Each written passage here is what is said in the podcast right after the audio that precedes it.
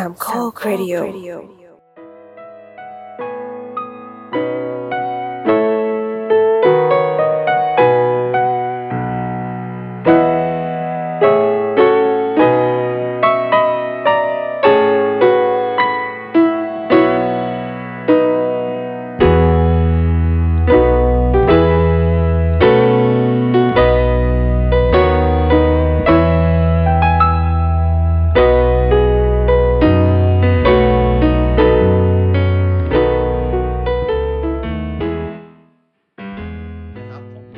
สดใสครับวันนี้ผมครูไผ่ครับผมผมโดมครับแอมแล้วก็แล้วก็เชฟแอมซึ่งมากันครบเลยนะครับวันนี้เรามีความภูมิใจเป็นอย่างยิ่งนะครับเพราะว่าเรามีผู้เชี่ยวชาญที่เราเคยเปรยเปรยไว้ในเทปอะไรนะโต๊ะข้างๆก่อนหน้านี้นะครับนะซึ่งก็คืออ่าเป็นนายแพทย์นะครับท่านนายแพทย์นรินทร์นะสุรสินทร์นะครับซึ่งอ่ามีความเชี่ยวชาญเกี่ยวกับเนี่ยเรื่องที่เราจะคุยกันวันนี้ก็คือ Dash Diet แล้วก็ในส่วนต่างๆอย่างเช่น Anti-aging นะครับหรือว่า Regenerative Medicine อะไรทางทางด้านเหล่านี้นะครับอ่าคุณหมอก็อยู่ที่ศูนย์ Vital Vital Life นะชั้นสิบอาคารสี่ของโรงพยาบาลบำรุงราษฎร์นะครับก็ขอสวัสดีคุณหมอครับยินดีต้อนรับสู่รายการครับสวัสดีครับผมครับโอเคครับก็คือวันนี้ครับคุณหมอครับอ่ามันมาจากเทปก่อนหน้านี้ของผมก็คือว่า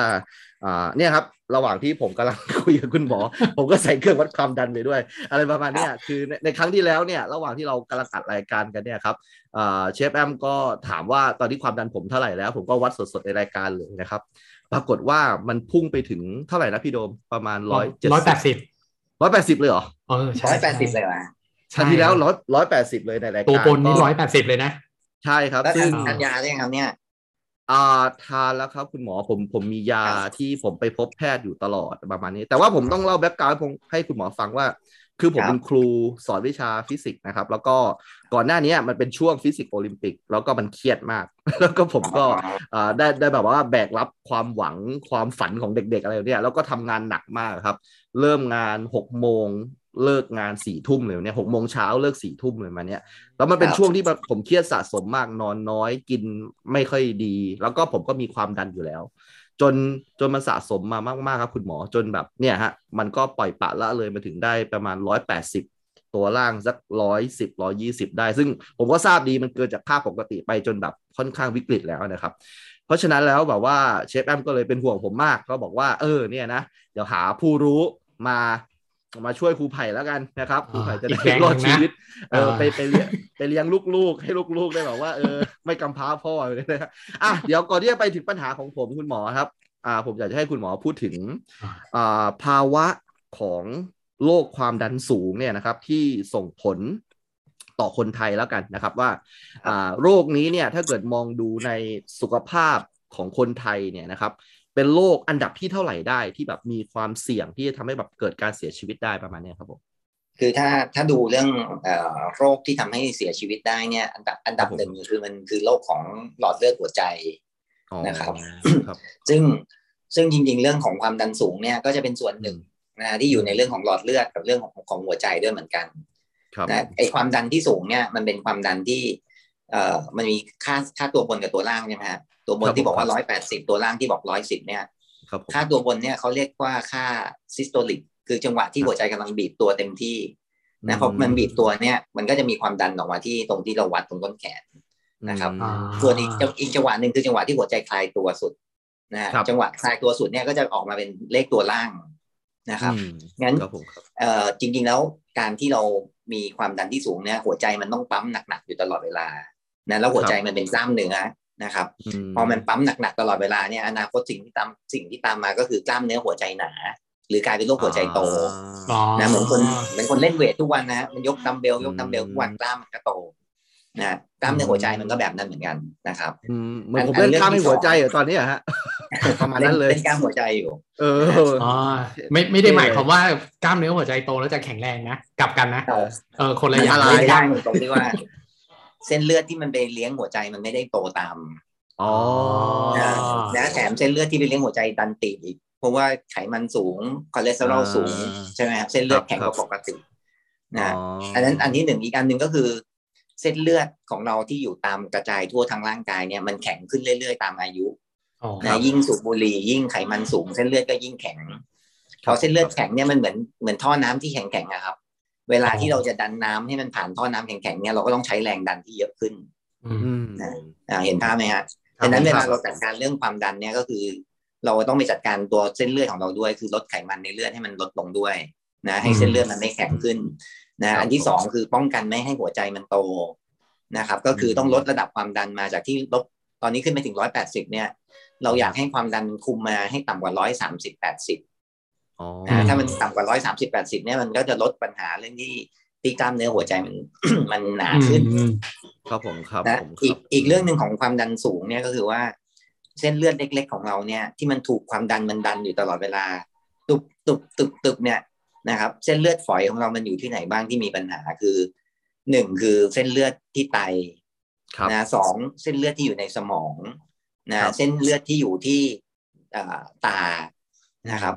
เนี่ยเส้นเลือดพวกนี้พอมันโดนความดันแรงๆไปเรื่อยๆเนี่ย เส้นเลือดมันก็เกิดความผิดปกติไปได้มันก็เกิดความเสี่ยงของโรคไตตามมาได้นะมีไตวายไตเสื่อมได้นะตานะฮะการมองเห็นที่มันเสื่อมไปเนื่องจากความดันสูงจอประสาทตาเสื่อมก็ตามมาได้นะโรคเส้นเลือดสมองนะบางคนเป็นถึงรุนแรงเนี่ยก็เส้นเลือดสมองแตกไปเลยนะครับนะพวกนั้นก็ก็เป็นภาวะที่ฉุกเฉินมากนะครับฉะนั้นเนี่ยตอนนี้ถ้าความดันหนึ่งร้อยแปดสิบ หนึ่งร้อยสิบอยู่นะครับครับผมนะหนึ่งคือต้องพบพบคุณหมอเลยครับผมครับผมครับยาที่ทานอยู่มันอาจจะน้อยเกินไปนะครับอาจจะต้องมีการปรับเปลี่ยนยาด้วยนะครับครับผมคือคืออย่างนี้ครับประเด็นเลยของของเรื่องความดันอย่างที่ผมบอกคุณหมอไปอ่ะคือผมอ่ะมีอาชีพที่ต้องสอนหนังสือแล้วผมเจอว่าบางทียามันมี side effect คือทำให้ระคายเคืองคอคุณหมอน่าจะพอทราบว่ามันมียาบางตัวเนาะยาบางตัวของยาความดันมันจะทำให้รู้สึกไออยู่เรื่อยๆใช่ใช่ใช่แล้วมันก็จริงๆยาความดันมันมีเป็นหลายกลุ่มมากเลยอ๋อครับผมครับเราก็สามารถบอกคุณหมอได้เลยครับว่าเออขอขอช่วยดูยาหน่อยเพราะว่าตอนนี้ยาตัวที่ทานอยู่ในกลุ่มเนี้ยมันกระตุ้นทำให้ระคายคอหรือไออยู่เรื่อยๆนะครับแล้วก็สามารถมียาไปอีกหลายกลุ่มหลายตัวที่สามารถมาทดแทนได้แล้วก็ไม่มี side effect พวกนั้น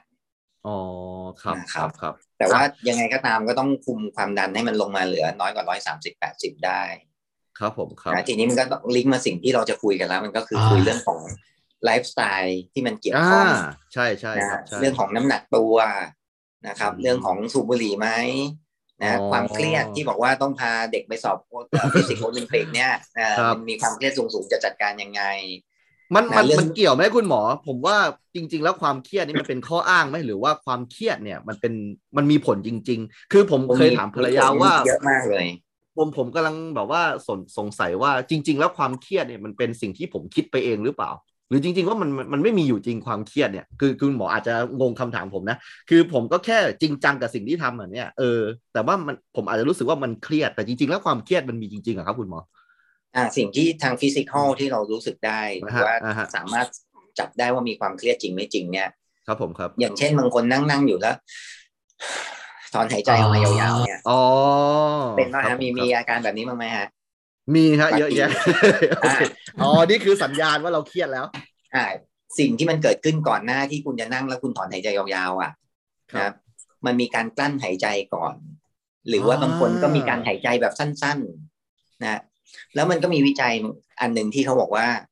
เวลาที่หายใจที่มันแบบสั้นๆนะหรือว่ากลั้นหายใจเนี่ยความดันจะสูงขึ้นนะแล้วก็เคยมีวิจัยที่หมอไทยน่าจะเป็นที่โรงพยาบาลรามาทำเมื่อหลายปีมากแล้วเขามีการทดสอบว่าให้ลองฝึกหายใจแบบยาวๆลึกๆนะนาทีนึงเนี่ยหายใจแบบไม่ให้เกินสิบสองครั้งต่อนาทีนะในขณะที่คนเครียดบางทีนาทีนึงเขาหายใจยี่สิบครั้งต่อนาทีเนี่ยปรากฏว่าการที่คุมระดับการหายใจให้ช้าลงเนี่ยมันช่วยลดความเครียดแล้วมันก็ช่วยลดความดันในเลือดด้วยอันนี้เป็นอันที่แบบซิมเพิลง่ายๆเลยที่จะช่วยแก้ไขเรื่องความเครียดอันนี้ผมผมอยากจะแชร์นิดนึงคุณหมอพูดเรื่องนี้มานี่ผมนึกขึ้นได้คือปกตินะครับผมจะออกกำลังกายด้วยการปั่นจักรยานแล้วคราวนี้ผมผมเพิ่งจักรยานล้มไปเมื่อเมื่อห้าหกเดือนก่อนแล้วก็เส้นเอ็นขาดสายจักรยานเหมือนกันโอเคคุณหมอไปซิ่งท่าไหนมาครับตกท่อตกท่ออ้าวแล้วตกท่อโอ้ อ่าครับอันนี้ผมผมได้ได้ลองกับตัวเองครับคือไม่รู้ว่าเกี่ยวกันไหมนะคือปกติเนี่ยเอ่อเวลาปั่นจักรยานเหนื่อยมากๆนะหัวใจมันก็จะกระโดดไปแบบหนึ่งร้อยสามสิบ หนึ่งร้อยสี่สิบ ห้าสิบ หนึ่งร้อยหกสิบแล้วแล้วคราวนี้ด้วยความที่เฮ้ยจะทำยังไงดีวะถึงจะเอ่อออกกำลังกายได้ดีขึ้นอะไรอย่างเงี้ยผมก็เลยทดลองด้วยการหายใจเข้าลึกๆคือเปลี่ยนสโตรกเลยหายใจเข้าลึกๆแล้วก็กั้นกั้นไว้แป๊บนึงประมาณสัก สามถึงสี่ วิแล้วก็ค่อยๆหายใจออกปรากฏว่าที่ทดลองกับตัวเองเพราะว่าตัวเองคาดฮาร์ทเรทตลอดเวลานะพอทำอย่างเงี้ยแค่ไม่กี่วิเองอ่ะปรากฏว่าหัวใจเนี่ยฮาร์ทเรทลดลงมาเยอะเลยเยอะเลยซึ่งหมอก็เลยรู้สึกแบบเฮ้ยเออก็ดีว่ะแสดงว่าหายใจเข้าลึกๆเนี่ยออกซิเจนมันคงเข้าไปเพียงพอหรือมันคงทำอะไรบางอย่างอะไรอย่างเงี้ยมันคอนโทรลคอนโทรลฮาร์ทเรทได้ด้วยใช่ครับแล้วก็พวกนี้เนี่ยเป็นสิ่งที่ต้องฝึกในชีวิตประจำวันเลยครับครับคือแม้กระทั่งตอนนั่งคุยกันอยู่ตอนเนี้ยเราไม่เคยไม่เคยรู้สึกตัวหายใจอืมเออเราแปลว่าถ้าพูดหยาบๆคือแบบหายใจทิ้งไปวันๆอ่ะแต่จริงโอเคเสียแอมถึงครับเนี่ยเราเราสามารถที่แบบแค่คุยกับเพื่อนไปนั่งประชุมไปนั่งทำงานไปนั่งสอนเด็กไปเนี่ยเรารู้สึกตัวก่อนแล้วก็หายใจเข้ารู้สึกตัวก่อนแล้วหายใจออกเนี่ยอันนี้คือเป็นการแบบช่วยสุขภาพเลยหลายๆเรื่องนะเรื่องความดันเรื่องความเครียดซึ่งความเครียดมันก็นำไปสู่อีกหลายๆโรคนะฮะทำให้เกิดการนอนไม่หลับนะทำให้เกิดหิวบ่อยนะน้ำหนักก็ขึ้นอีกนะฮะแล้วก็ทำให้ฮอร์โมนในร่างกายเสียสมดุลด้วยนะครับฮอร์โมนเพศชายเนี่ยเวลาคนที่เครียดไปมากๆเนี่ยอนาคตก็คือฮอร์โมนเสียสมดุลฮอร์โมนเพศชายต่ำนะครับไอเรี่ยวแรง energy ก็รู้สึกไม่ค่อยดีมันก็เพลียง่ายนะฮะบ่ายๆก็ง่วงๆนะกลางคืนดันนอนไม่หลับอีกอะไรเงี้ยมันก็ยิ่งเป็น vicious cycle นะครับอืมโหนี่มีประโยชน์มากเลยนะอันอันนี้คือเชฟเชฟมากครับเชิญครับโอเคครับวันก่อนมีคนบอกเราว่าบุหรี่ไฟฟ้ามันทำให้มีแคลเซียมในหลอดเลือดแคลเซียมในหลอดเลือดคืออะไรแคลเซียมในหลอดเลือดเนี่ยมันก็จะเป็นตัวที่ไปพร้อมกับเวลามีการอักเสบของผนังหลอดเลือดนะฮะนะพอผนังหลอดเลือดมันอักเสบนะมันอาจจะเกิดจากที่มีสารพิษมีโลหะหนักไปเกาะที่ผนังหลอดเลือดก็ได้หรือเกิดจากที่มีกินน้ำตาลหรือกินไขมันสูงๆนะมันก็ทำให้เกิดการอักเสบของหลอดเลือดได้เวลามันมีการอักเสบเกิดขึ้นเนี่ยมันก็ต้องตามมาด้วยการรักษามันให้หายนะนึกภาพตัวอย่างเหมือนเวลาเราโดนมีดบาดปุ๊บแล้วมันกลายเป็นแผลเป็นอ่ะที่ผนังหลอดเลือดเราในระดับเล็กๆในระดับที่ต้องใช้กล้องจุลทรรศน์ดูเนี่ย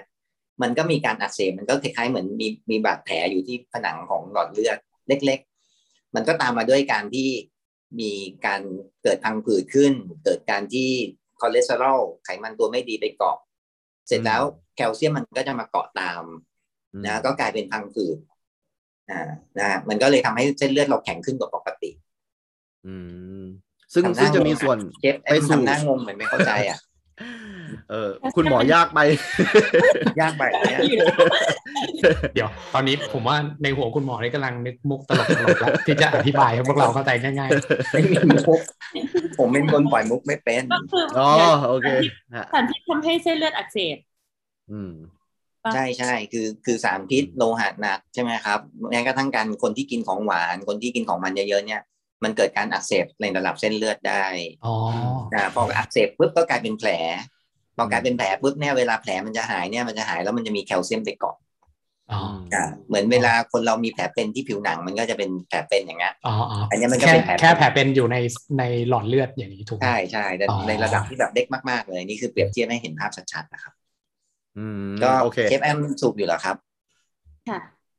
อ๋อเลิกได้แล้วมั้งครับแล้วอะไรนะสวยแล้วเชฟแอมไม่น่าถามคำถามนี้กับหมอเลยครับอยู่ในเรื่องไม่กล้าถามอยู่ในเรื่องใช่หรอถามทำอะไรต่อได้เลยผมยิงให้อ่ะอ่ะจริงๆแล้วตอนนี้ก็คือเรากำลังแบบปรึกษาไลฟ์สไตล์ของพวกเราอ่ะนะว่าเออเนี่ยในในคนวัยสามสิบอัพเนี่ยครับนะไลฟ์สไตล์ของเรามันก็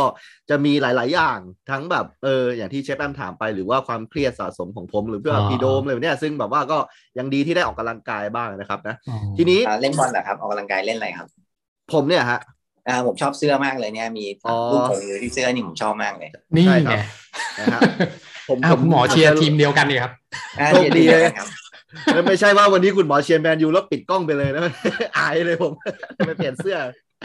เอ่อคุณหมอทีนี้ไลฟ์สไตล์เนี่ยมันมันบังคับกันไม่ได้อะบางครั้งอะเราเป็นคนวัยทำงานอะงานมันต้องมาก่อนไหมคุณหมอทีนี้แบบคุณหมอแบบมีจุดลงตัวให้แบบพวกเราไหมแบบประมาณว่าอ่ะสมมุติว่าอย่างเช่นแบบวันนี้เดี๋ยวเราจะมีเรื่อง Dash Diet แบบเต็มๆแบบนี้แต่ว่าสำหรับแบบคนกรุงเทพเนี่ยซึ่งงานก็เครียดใช่ไหมพี่โดมนะอันเช่นพี่โดมเนี่ยงานก็อาจจะแบบว่ามีมีแบบตารางเวลาที่แบบมันค่อนข้างจะฟิกซ์ใช่ไหมเราไม่สามารถที่จะแบบว่าออกกำลังกายได้ตามที่คือคุณหมอแนะนำสิ่งที่ดีกับเราอยู่แล้วแหละพักผ่อนให้เยอะที่สุดใช่ไหมเออกินอาหารที่ดีๆใช่ไหมครับแล้วก็เครียดการนอนอะไรเนี้ยแต่แบบในในในทางปฏิบัติจริงๆมันมันทำไม่ได้อะคุณหมอทำยากใช่ไหม ใช่ครับคุณหมอพอพอจะแบบมีมีทางสายกลางสำหรับพวกเราทางอะไรบ้างไหมที่บอกว่าคุณหมอบอกว่าพอบอกว่าจะเป็นไปได้ในทางปฏิบัติจริงๆอะครับผมคือคีย์คีย์อันแรกเลยคีย์อันแรกในการปรับเปลี่ยนไลฟ์สไตล์พฤติกรรมทั้งหมดเนี่ยครับผมผมอยากจะปรับตรงการนอนก่อนอ๋อโอเคได้ได้มันง่ายสุดนะใช่ไหมคุณหมอง่ายสุดขอแค่นอนก่อนเที่ยงคืนเป็นไปได้ไหมครับอันนี้หรือว่ายากละได้นะ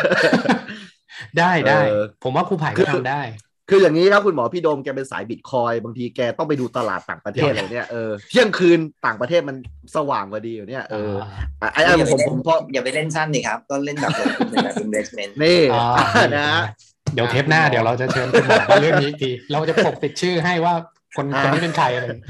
จริงๆคุณหมอคือคุณซาโตชินั่นเองอ่ะเดี๋ยวก่อนเดี๋ยวก่อนคืออย่างนี้คุณหมอครับเที่ยงคืนมันมีนัยสำคัญยังไงทำไมคุณหมอถึงแนะนำว่าก่อนเที่ยงคืนคือร่างกายเราเนี่ยมันมีนาฬิกาชีวิตอยู่หรือว่าเขาเรียกว่าเซอร์คาเดียนริทึมหรือว่าบางทีก็เรียกไบโอโลจิคอลคล็อกนะทีนี้นาฬิกาชีวิตมันสัมพันธ์กับเรื่องของแสงแดดพระอาทิตย์ตกพระอาทิตย์ขึ้นด้วยนะแต่สิ่งสำคัญก็คือว่าทำไมต้องนอนก่อนเที่ยงคืนเพราะว่าช่วงประมาณห้าทุ่มเที่ยงคืนตีหนึ่งเนี่ยช่วงเนี้ยมันเป็นช่วงที่ร่างกายเราสร้างฮอร์โมนขึ้นมาเพื่อซ่อมแซมส่วนต่างๆของร่างกายนะเช่นพวกโกรทฮอร์โมนอย่างเงี้ยนะครับมันจะสร้างมาช่วงประมาณเที่ยงคืนตีหนึ่งนะครับเราเข้านอนเจ็ดชั่วโมงเท่ากันนะครับแต่ถ้าเรานอนแบบห้าทุ่มตื่นหกโมงเช้ากลับไปนอนตีสองแล้วตื่นเก้าโมงเช้าเนี่ยผลกับร่างกายไม่เหมือนกันเลยอ้าวเหรอครับจำนวนชั่วโมงที่เท่ากันแต่ว่าเวลาเข้านอนคนละเวลาไม่เหมือนกันเพราะว่านาฬิกาชีวิตเราเนี่ยมันสม่ำเสมอเลยว่ามันมันจะสร้างฮอร์โมนช่วงตีหนึ่งนะแต่ถ้าเราไปเข้านอนตีสองแล้วมันจะให้หลังตอนตีสามมันไม่ทำแบบนั้นอ่าฉะนั้นเนี่ยคุณหมอคุณหมอเดี๋ยวเรื่องนี้ผมถามตลกตลกผมถามตลกตลกนิดนึงแล้วถ้าเกิดผมเป็นยามอ่ะอ่าหรือทำงานเป็นกะอาชีพผมต้องแบบอยู่กลางคืนอยู่เนี้ยอยู่เซเว่นกะดึกอยู่เนี้ยเราจะทำยังไงคนกลุ่มเนี้ยทำไมถามคำถามแล้วผมไม่ตลกอ่ะโทษทีผมไม่ว่าถามอะไรตลกเออไม่ไม่ละคนคนเป็นยามหรือคนทำงานกลางคืนเนี่ยสิ่งที่ต้องทำก็คือว่าเวลาที่เขานอนตอนกลางวันเนี่ยเขาต้องทำให้ห้องมันมืดสนิทอ๋อสร้างกลางคืนปลอมๆขึ้นมาใช่ใช่แล้วเขาควรจะต้องเอ่อจัดตารางการทำงานเป็นกะดึกเนี่ยให้มันเป็นแบบล็อตๆไปเลยติดๆกันไปเลยสองอาทิตย์สามอาทิตย์อ๋ออ๋อไม่ใช่ดึกบ้างเช้าบ้างประมาณนั้นไม่ได้ไม่ไหวไม่ไหวคือถ้าถ้าสลับกันเร็วเกินไปอะไรอย่างนี้นะร่างกายมันคงปรับตัวไม่ทันไม่ปรับตัวไม่ได้ใช่ใช่งั้นงั้นมันก็มีทางช่วยนะครับบางคนก็อาจจะต้องให้เมลาโทนินให้ฮอร์โมนอะไรชนิดบางชนิดไปเสริมเพื่อให้หลับดีขึ้นอะไรเงี้ยครับเออเนี่ยครูไผ่พูดมาพอดีคือช่วงเนี้ยผมเริ่มปรับเวลานอนเมื่อก่อนนี้เป็นแบบครูไผ่บอกนะครับคือต้องตีหนึ่งตีสองกว่าจะได้นอนทำนู่นทำนี่ตลาดอเมริกาใช่ไหมแต่ว่าตอนนี้เปลี่ยนแล้วคราวนี้ความตลกก็คือว่าตอนนี้เปลี่ยนมานอนแบบห้าทุ่มพี่เอาให้ตลกนะคุณหมอนะคุณทอมไม่ตลกพี่พี่เดือดร้อนนะอ่ายังไงเปลี่ยนเปลี่ยนมานอนห้าทุ่มใช่ไหมความตลกก็คือเราก็รู้สึกตัวตื่นขึ้นมาเออคิดว่าคงเช้าแล้วหยิบมือถือขึ้นมาดูตีสองครึ่งอ่าเรียบร้อยเออเออแต่ว่าคุณหมอก็พยายามจะฝืนอยู่แบบเฮ้ยกัดฟันนอนต่อให้ได้อะไรเงี้ยแล้วแล้วการตื่นแบบพี่โดมเนี่ยครับแบบตีสองแบบมามาฉี่หรือว่ามาทำธุระอะไรประมาณนี้แบบว่านิดๆหน่อยๆเนี่ยแล้วกลับไปนอนต่อเนี่ยมันมันเทียบเท่ากับการหลับยาวๆไหมมันมันต่างกันเยอะไหมครับถ้าตื่นมาแล้วก็กลับไปหลับได้ภายในสิบห้านาทีนี่ถือว่าไม่เป็นปัญหาอ๋อเพราะว่าจริงๆไซเคิลของการนอนหลับกลางคืนเรามันตื่นเป็นระยะระยะอยู่แล้วเป็นปกติครับนะแต่ถ้าตื่นขึ้นมาแล้วแบบโอ้ตาแข็งไปอีกสามสิบนาทีชั่วโมงหนึ่งเงี้ยอันนี้ต้องจัดการละ นะแล้วก็สำหรับคนที่นอนดึกอยู่แล้วอย่างเช่นตอนนี้นอนตีหนึ่งตีสองอยู่ประจำอยู่อย่างเงี้ยอยู่แล้วนะฮะเราบอกว่าเดี๋ยวคืนนี้จะขอเปลี่ยนมานอนเที่ยงคืนหรือห้าทุ่มเลยเนี่ยยากนะงั้นเทคนิคก็คือว่าปรับไปสัปดาห์ละครึ่งชั่วโมงนะสัปดาห์นี้มาเป็นตีหนึ่งครึ่งก่อนอ่าสัปดาห์หน้าตีหนึ่งนะสัปดาห์ถัดไปก็เที่ยงคืนครึ่งจนกระทั่งมันมันเริ่มชินนะครับครับแล้วแล้วเทคนิคก็คือว่าพยายามเริ่มดิมไฟในห้องนะหลังจาก สามถึงสี่ ทุ่มเนี่ยดิมไฟให้มันสลัวลงนิดนึงมันก็จะทำให้ร่างกายสร้างฮอร์โมนที่ทำให้ง่วงเยอะขึ้นคือเมลาโทนินนะครับคุณหมอมีสีสีหลอดไฟแนะนำไหมสีอะไรดิสีเหลืองสิ่งที่เราต้องต้องป้องกันคือป้องกันบลูไลท์อ๋อบลูไลท์คือแสงสีฟ้าขึ้นหน้าจอหน้าจอทั้งหลายแหละนะต้องปรับให้เป็นไนท์โหมดหรือถ้าใครใส่แว่นก็เปลี่ยนเป็นเลนส์ที่มันป้องกันแสงสีฟ้าแล้วก็แสงสีฟ้านี่มันเป็นแสงเดียวกับแสงของตอนกลางวันซึ่งสมองเราเนี่ยจะนึกว่าตอนนี้มันยังพระอาทิตย์ยังไม่ตกดินมันก็จะทำให้การสร้างเมลาโทนินสร้างได้ไม่เยอะนะครับแล้วก็พอพอกาแฟทั้งหลายแหล่เนี่ยนะครับชากาแฟน้ำอัดลมอะไรที่มีคาเฟอีนเนี่ยหลังประมาณบ่ายโมงเนี่ยไม่ควรทานแล้วนะครับเพราะมันอาจจะมารบกวนการนอนได้คุณหมอมันมีผลเลยเหรอตั้งแต่หลังบ่ายโมงเนี่ยสมมติผมกินสักสี่โมงเย็นเลยเนี่ยมันยังแบบส่งผลถึงการนอนในสองทุ่มสามทุ่มได้เลยเหรอแล้วแต่พันธุกรรมด้วยนะบางคนเนี่ยมีพันธุกรรมที่แบบกินกาแฟห้าทุ่มก็หลับได้นะบางคนแบบกินกาแฟแบบแค่ตอนเก้าโมงเนี่ยใจสั่นไปทั้งวันอะไรอย่างเงี้ยครับผมอันนี้เป็นเรื่องของพันธุกรรมที่ว่าตับมันขับสารพิษขับสารพวกคาเฟอีนหรือแอลกอฮอล์ออกจากร่างกายได้ดีหรือไม่ดีครับเรื่องพันธุกรรมเนี่ยก็สนุกอย่างเช่นแบบคนเอ่อดื่มแอลกอฮอล์แล้วหน้าแดงหรือบางคนดื่มแอลกอฮอล์แล้วเมาไม่ดูไม่ออกเลยอะไรเงี้ยพวกนี้เป็นพันธุกรรมหมดเลยนะอืมเหมือนพี่โดมนี่ดื่มแอลกอฮอล์แล้วจะตลกนะครับนะเออดีไม่เป็นพันธุกรรมยังตลกไม่พออันนี้ยังไม่ได้ดื่มอันนี้ยังไม่ได้ดื่มครับผมอ๋ออ่ะโอเคสรุปก็คือว่าคุณหมอแนะนำว่าบรรดาไลฟ์สไตล์ทั้งหลายการนอนเนี่ยปรับปรับง่ายสุดนะครับแล้วก็พยายามนอนให้ได้ก่อนห้าทุ่มเที่ยงคืนค่อยๆปรับเวลาไปวันละครึ่งชั่วโมงอะไรอย่างเงี้ยเออครึ่งชั่วโมงสิบห้านาทีหรือว่าถ้าเกิดตื่นมากลางดึกมันมันมีภาวะอะไรสักอย่างอาจจะฝันร้ายหรือก็ตามแต่หรือขายเหรียญหรืออะไรก็ตามแต่ทำให้เสร็จภายในเวลาสิบห้านาทีให้เสร็จสิ้นนะแล้วกลับไปนอนต่อได้ก็คุณหมอมองว่ามันก็โอเคเหมือนกับนอนหลับต่อเนื่องตลอดทั้งคืนประมาณนั้นนะครับนะอ่ะเรื่องการนอนสำคัญไอ้นี้อ่าการไปพบแพทย์คนก็ก็จะแนะนำว่าการนอนเป็นเป็นหัวใจเป็นยาที่ดีแต่ว่าเรื่องอาหารการกินเอาอย่างนี้ไม่ต้องพูดถึง Dash Diet ก่อนเอาอาหารแบบรอบๆออฟฟิศเราเนี่ยมีแต่ของมันของทอดอะไรอยู่เนี่ยคุณหมอเราจะรอดชีวิตจากอะไรพวกนี้ยังไงอ่ะเราไม่สามารถจะกินอาหารคลีน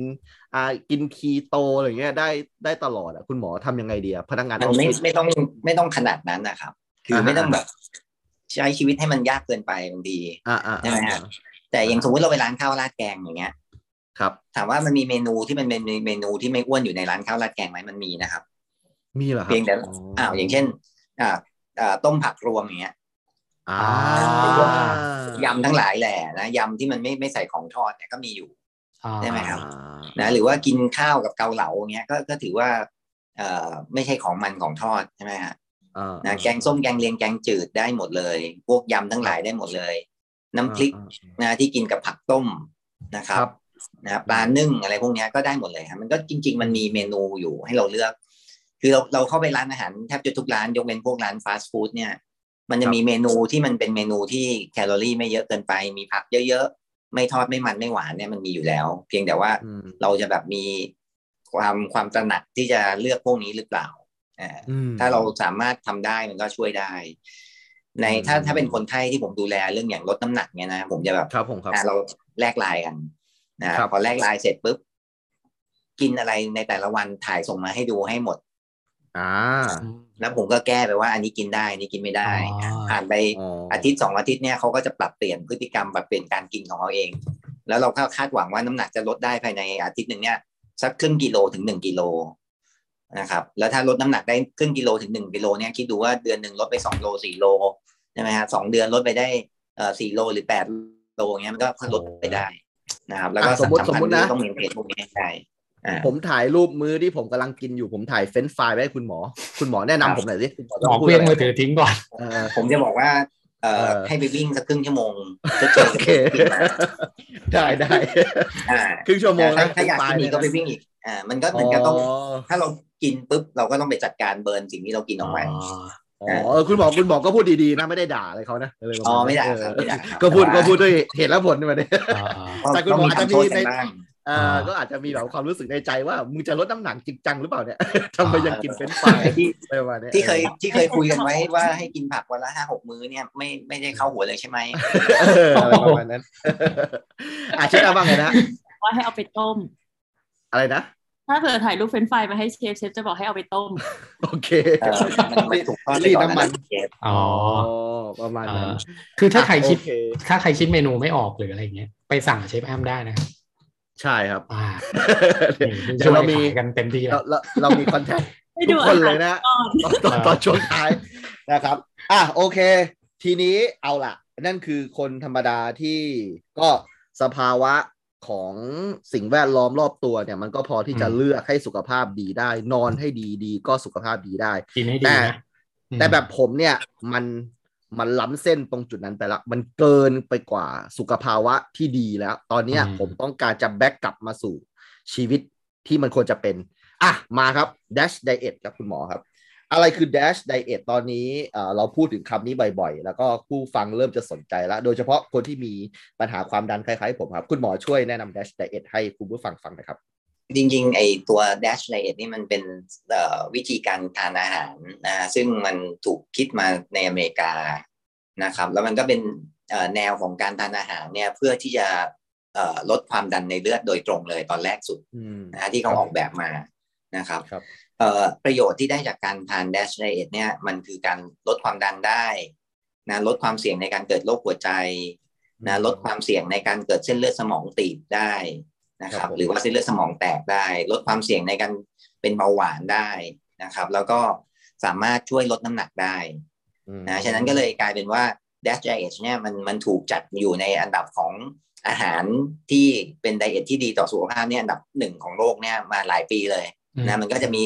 บางช่วงก็จะเป็น Clean Diet บางช่วงก็เป็นเอ่อ Balance Diet บางช่วงก็จะใช้ Ketogenic อะไรเงี้ยใช่ไหมฮะแต่ว่า Dash เนี่ยอยู่ในอันดับต้นๆมาตลอดแล้วก็สิ่งที่ชอบในสำหรับการทำ Dash Diet เนี่ยมันมันคืออาหารที่สามารถทานแล้วเนี่ยมันได้ครบทุกหมู่แล้วสามารถใช้ในชีวิตประจำวันแล้วก็สามารถใช้ได้ต่อเนื่องระยะยาวๆได้อย่างเงี้ยนะครับครับผมทีนี้ทำความสำคัญของ Dash Dash Diet เนี่ยมันก็คืออาหารที่มันเอ่อควบคุมเอ่อปริมาณของแร่ธาตุสารอาหารเนี่ยให้มันอยู่ในสมดุลนะครับก็คือช่วงโปรตีนนะคาร์โบไฮเดรตไขมันนะฮะแล้วก็อาหารอย่างอื่นๆพวกผักพวกอะไรเนี้ยมันอยู่ในกลุ่มที่เป็นเรื่องของอาหารที่สมดุลแต่ว่ามีอันนึงที่เขาจะลิมิตนะให้มันเอ่อน้อยลงไปนะให้ให้มันชัดเจนเนี่ยก็คือเรื่องของโซเดียมโซเดียมคือเกลือนะครับนะซึ่งโซเดียมในใน Dash Diet เนี่ยเขาพยายามจะให้ลดให้น้อยกว่า สองพันสามร้อย กรัมต่อวันนะครับนะซึ่งเอ่อมิลลิกรัมต่อวันนะครับซึ่งมันก็จะควบคุมคือตัวโซเดียมเนี่ยถ้ามันยิ่งเยอะมากเนี่ยมันจะอยู่ในกระแสเลือดแล้วคุณสมบัติของอันหนึ่งของโซเดียมเนี่ยคือมันจะอุ้มน้ำไว้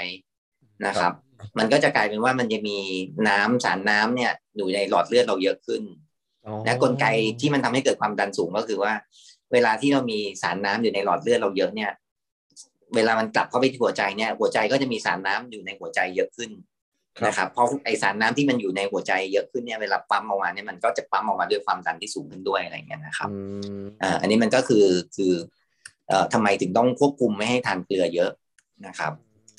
ทีนี้ในใน Dash Diet เนี่ยเขาพยายามจะให้มีมีผักผลไม้ให้เยอะนะครับครับซึ่งซึ่งถ้าไปเปรียบเทียบกับตัวที่เป็นอ่าอ่า healthy eating plate ของ Harvard เนี่ยเขาต้องการให้มีนึกภาพหนึ่งในหนึ่งจานของอาหารนะครับครับผมแล้วก็แบ่งเป็นสี่ส่วนนะครับมันจะต้องมีผักเนี่ยเห็นเห็นเห็นอยู่เนี่ยหนึ่งในสี่ของจานครับนะถ้าเราดูว่าเฟรนช์ฟรายมาใส่จานเนี่ยมีผักไหมฮะอ่าเฟรนช์ฟรายเป็นมันฝรั่งครับผมผมถือเป็นอ๋อถ้าเป็นผักได้เหมือนกันใช่ไหมครับใช่ครับมันมีใบมันมีผักก่อนนะครับขอบคุณมากครับใจเย็นครับคุณหมอเฟรนช์ฟรายไม่ใช่ผักแล้วกันโอเคนะฮะเฟรนช์ฟรายคือแป้งถูกต้องไหมถ้าเกิดให้ผมอ่าเป็นกลุ่มที่เป็นคาร์โบไฮเดรตอะไรที่เป็นโปรตีนอะไรเงี้ยนะครับก็ไม่นับในกลุ่มนี้นับนับเป็นกลุ่มคาร์โบไฮเดรตนะครับก็เอ่อถ้าในหนึ่งจานเวลากินข้าวมันไก่อะครับมันมีผักไหมครับ โอ้โหมีแตงแล้วก็มีผักชีนิดนึงแตงกวาใบนึงแล้วก็แตงกวา สองถึงสาม ชิ้นใช่มั้ยมันไม่ถึงหนึ่งในสี่ของจานอ๋อนั่นคือของตัดเอาไว้นะครับอีกอีกหนึ่งในสี่ของจานมีอะไรมีเป็นคาร์โบไฮเดรตได้นะครับก็เป็นข้าวหรือเป็นขนมปังได้ไม่ไม่ว่าไม่ว่ากันไม่เหมือนคีโตเจนิกไดเอทซึ่งไม่มีพวกนี้ไม่ได้แต่ว่าข้าวเนี่ยถ้าให้เลือกข้าวเนี่ยให้เลือกเป็นข้าวกล้องครับถ้าขนมปังก็ให้เลือกเป็นเป็นโฮลวีตนะครับแล้วในหนึ่ง หนึ่งมื้อเนี่ยข้าวผู้ชายเนี่ยทานมื้อนึงแค่ทัพพีครึ่งห่อไม่เกินสองทัพพีแต่ไม่ใช่แบบทัพพียักษ์นะครับอ๋อครับครับทัพพีมาตรฐานโอเคครับผมอย่างอย่างถ้าเราไปไปตามตามร้านอาหารเนี่ยแล้วเขาข้าวมาเนี่ยนะครับเอ่อข้าวจานนึงเนี่ยจริงๆไว้เหมาะสำหรับทานสองคนอ๋อครับผมครับอ๋อแล้วผมมีข่าวร้ายของผมผมจะบอกว่าตอนนี้มือถือที่ผมไลฟ์อยู่เนี่ยแบตมันเหลือ สิบเอ็ดเปอร์เซ็นต์ นะครับอ๋อได้ได้ถ้าถ้าเกิดหมดไปก็เดี๋ยวเรานะครับก็น่าจะเก็บเก็บเก็บปัดเก็บประเด็นได้ครับผมครับโอเคครับโอเคฮะเอ่อตัวตัวเอ่อผักใช่ไหมครับเมื่อกี้เราคุยเรื่องผักอ่างั้นเอ่ออยากจะให้ผักเนี่ยถ้าดูเป็นฝ่ามือเนี่ยให้เท่ากับหนึ่งฝ่ามือในทุกมือหนึ่งถึงสองฝ่ามือนะครับงั้นแปลว่าในทุกมื้อเนี่ยเราจะอิ่มแน่นอนนะครับเอ่อข้าวนะครับเลือกเป็นข้าวกล้องไม่ใช่ข้าวขาวนะเหตุผลที่เลือกข้าวกล้องเนี่ยหนึ่งคือไฟเบอร์มันเยอะกว่าอ่าอันที่สองคือไกลเซมิกอินเด็กซ์ไกลเซมิกอินเด็กซ์เนี่ยคือค่าดัชนีความหวานนะครับอืมดัชนีความหวานเนี่ยมันจะเอ่อถ้าเรายิ่งกินข้าวขาวเนี่ยพอเรากินปุ๊บมันดูดซึมเข้าไปยึดปุ๊บเนี่ยน้ำตาลจะขึ้นสูงอย่างรวดเร็วเลยแล้วก็ตกลงอย่างรวดเร็วแต่ถ้ากินข้าวกล้องเนี่ยน้ำตาลมันจะค่อยขึ้นช้าๆใช้เวลาประมาณ สองถึงสาม ชั่วโมงมันถึงจะพีคแล้วน้ำตาลค่อยๆตกลงครับงั้นการกินข้าวกล้องหรือกินอาหารที่มีไฟเบอร์เยอะเนี่ยมันจะทำให้เราไม่อยู่บ่อยครับมันจะอยู่ท้องนานกว่านะครับนะส่วนที่สามเป็นโปรตีนเราเรากะว่าประมาณแค่ไหนเรากะกะด้วยหนึ่งฝ่ามือนะครับนะความหนาความกว้างของของโปรตีนเนี่ยให้ได้หนึ่งฝ่ามือเนี่ยมันก็จะทำให้เราได้โปรตีนที่ที่เพียงพอซึ่งเวลาเราได้โปรตีนเพียงพอเนี่ยมันจะทำให้เราอยู่ท้องนานขึ้นอ๋อ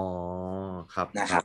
งั้นอันนี้ก็คือเอ่อสูตรสำเร็จในการที่จะให้ทานอาหารแต่ละมื้อเนี่ย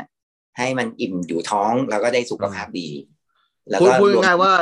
เหมือนที่คุณหมอบอกคือ Dash Diet ก่อนที่เราจะผัดหรือต้มอะไรลงไปเนี่ยเราดูส่วนประกอบก่อนว่าที่เราจะลงไปในหม้อเนี่ยในสี่ส่วนมันครบไหมพอๆกันแล้วพยายามใส่ส่วนผสมของเกลือให้น้อยที่สุดเอ่อจะต้มหรือว่าจะผัดอะไรก็ซอสอะไรก็พยายามดูในในค่าโซเดียมอะไรประมาณนี้ที่คุณหมอแนะนำว่ากี่กี่อะไรนะฮะกี่มิลลิกรัมนะที่กินเนี่ยคือถ้าถ้าดูเนี่ยมันจะหนึ่งก็คือว่าเราอยากจะให้ไอตัวโซเดียมเนี่ยไม่เกิน สองพันสามร้อย มิลลิกรัมต่อวันอ๋อครับผมครับนะแต่ว่าบางคนเนี่ยเขาเอาแบบแดชแบบสตริกมากๆเนี่ยเขาจะเอาโซเดียมแค่ หนึ่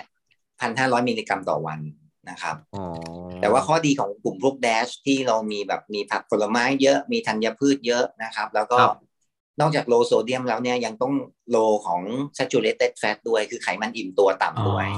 ครับนะฉะนั้นไอ้พวกของผัดของทอดนะเฟรนช์ฟรายอย่างเงี้ยมันไปทอดเนี่ยอันนี้คือตัดออกไปเลยไม่ใช่นะครับมันก็จะกลายเป็นพวกธัญพืชเป็นอาหารที่ใช้เป็นการต้มใช้เป็นการนึ่งใช้เป็นการยำอะไรเงี้ยนะครับหรือเป็นใช้เป็นการย่างแทนที่จะเป็นการทอดอย่างเงี้ยก็สามารถใช้ได้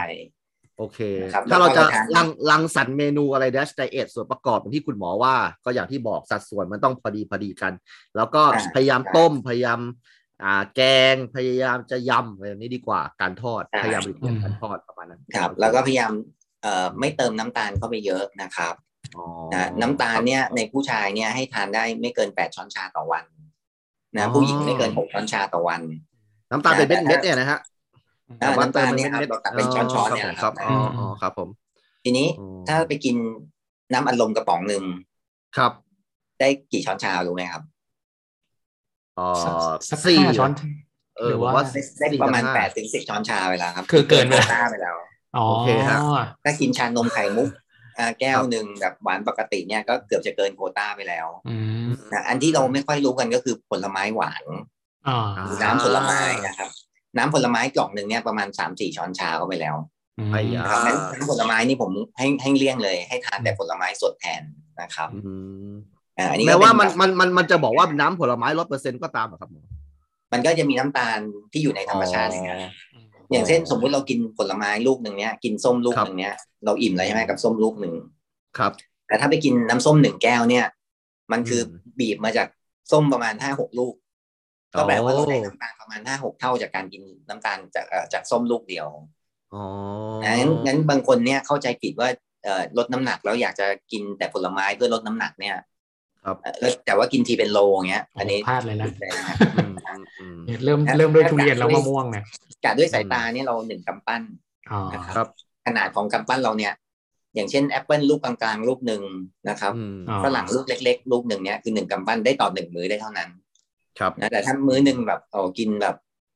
เอ่อลำไยกิน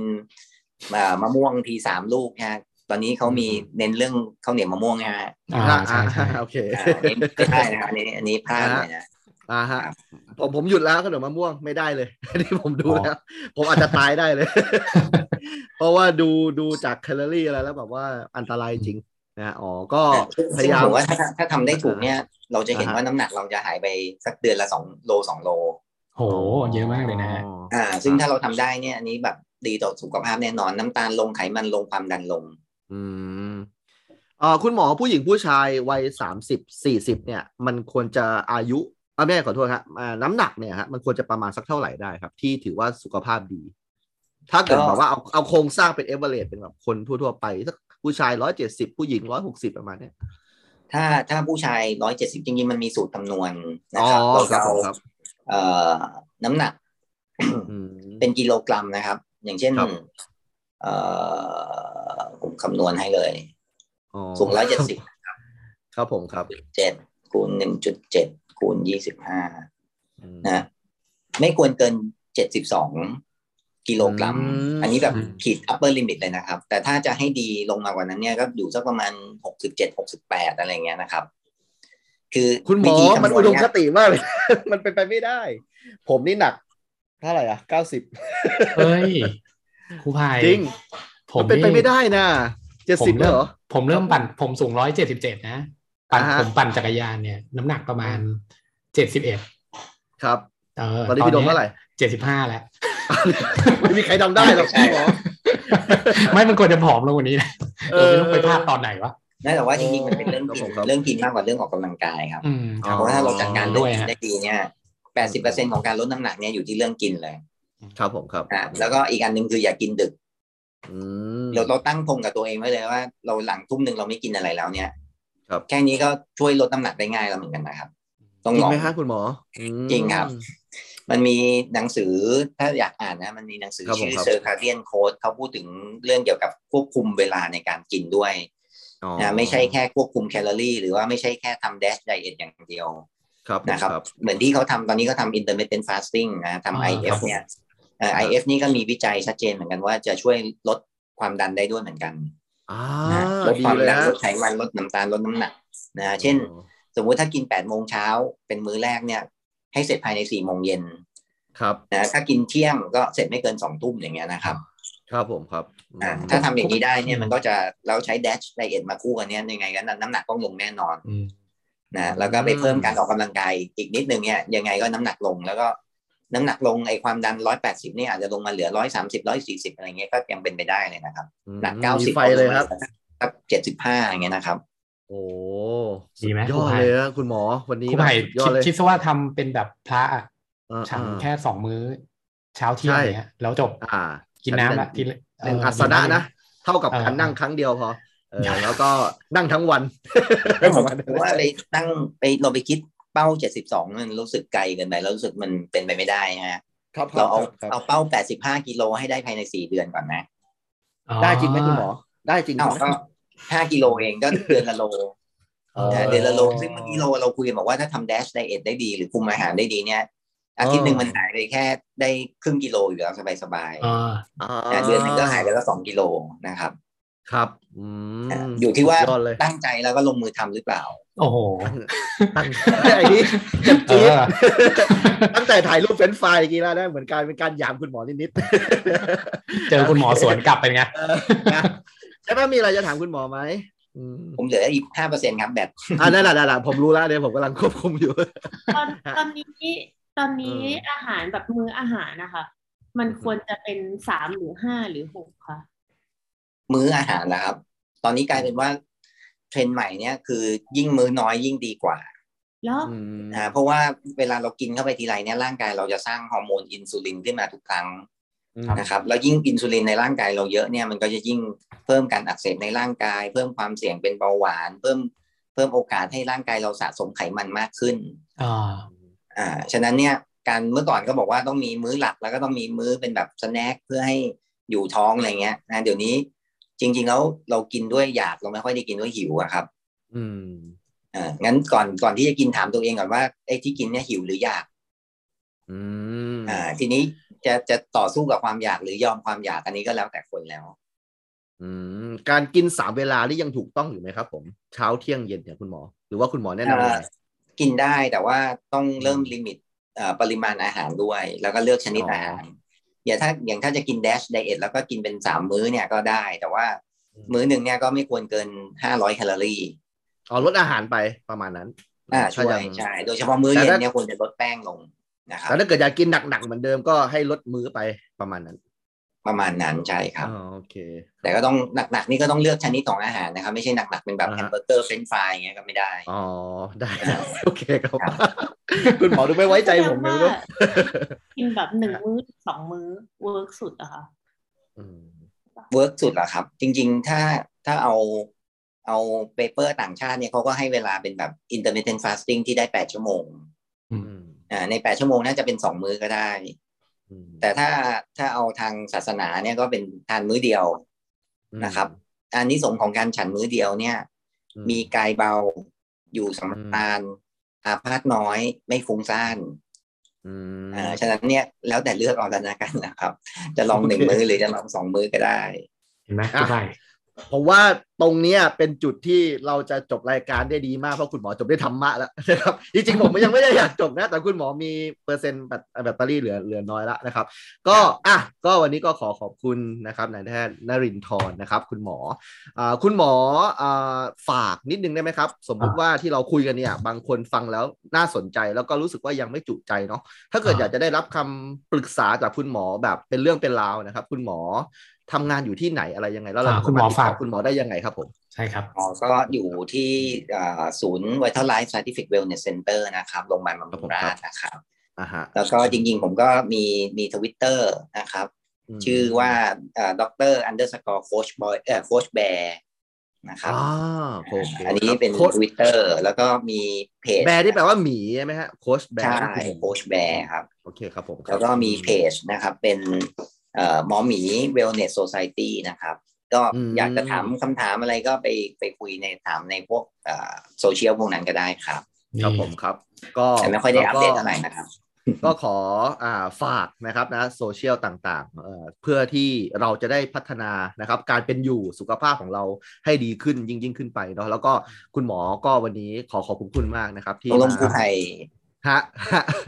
ห้ากิโลในสามเดือนเอามั้ยเออนี่ทำชาเลนจ์เลยครูไผ่สบายมากสบายมากครับเดี๋ยวคุณหมอชอบลิเวอร์ใช่ไหมเดี๋ยวเดี๋ยวผมจะคิดว่าตัวเองเป็นซาร่าเดี๋ยวผมจะวิ่งสับเละเลยเดี๋ยวอย่างนี้ถ้าถ้าเกิดครูไผ่ทำไม่ได้เนี่ยครูไผ่ต้องยกเสื้อลิเวอร์พูลให้คุณหมอตัวหนึ่งอ๋อยกการ์ดยกการ์ดลิเวอร์พูลใบที่หายากอ่ะ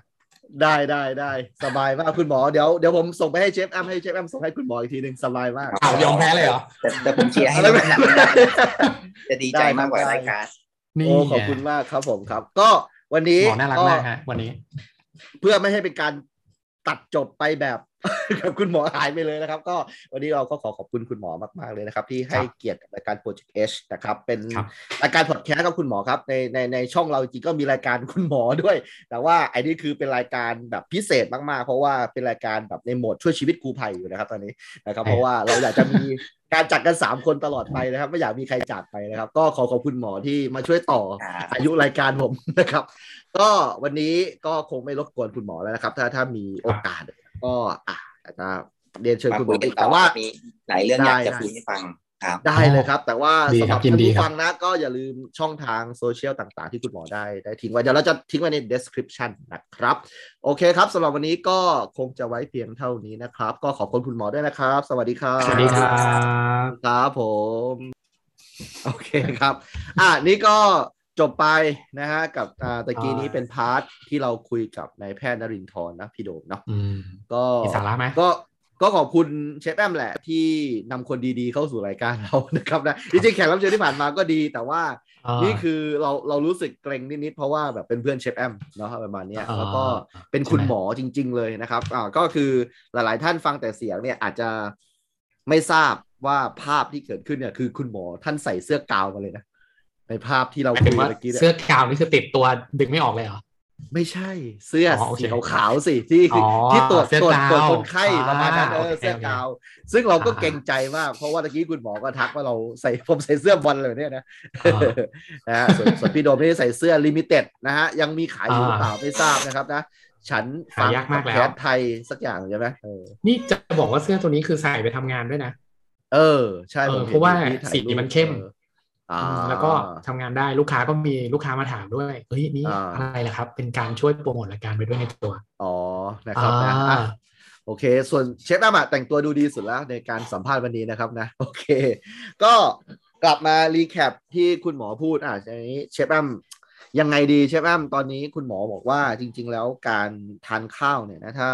จำนวนมื้อไม่เยอะเนี่ยก็อาจจะดีต่อสุขภาพเนาะที่คำถามที่เชฟแอมถามไปเนาะแล้วว่าประเด็นหนึ่งก็คือแบบเรื่องของการเหมือนเหมือนเราจะอยู่ในแบบวงแบบลดน้ำหนักหรืออะไรอย่างนี้เรื่อยๆใช่ไหมคะครับผมเรามันสำคัญมากที่แบบต้องอัปเดตข้อมูลปัจจุบันน่ะเพราะว่าจะเคยได้ยินว่าเนี่ยอุ้ยสมัยสมัยเราวัยรุ่นนะเราลดน้ำหนักได้ห้าโลสองอาทิตย์อ๋อวิธีการนี้ซึ่งนั่นคือยี่สิบปีก่อนสิบปีก่อนแล้วมันไม่เวิร์กอีกต่อไปเพราะว่าพอเราอายุมากขึ้นมันต้องเปลี่ยนวิธีแล้วก็งานวิจัยที่ออกมาใหม่มันก็ผลมากๆอย่างสมัยก่อนเราจะไม่มีไม่มี ไอ เอฟ ใช่ป่ะอ่าครับใช่ฮะผมก็จะใช้แบบกินถี่กินหกมื้อ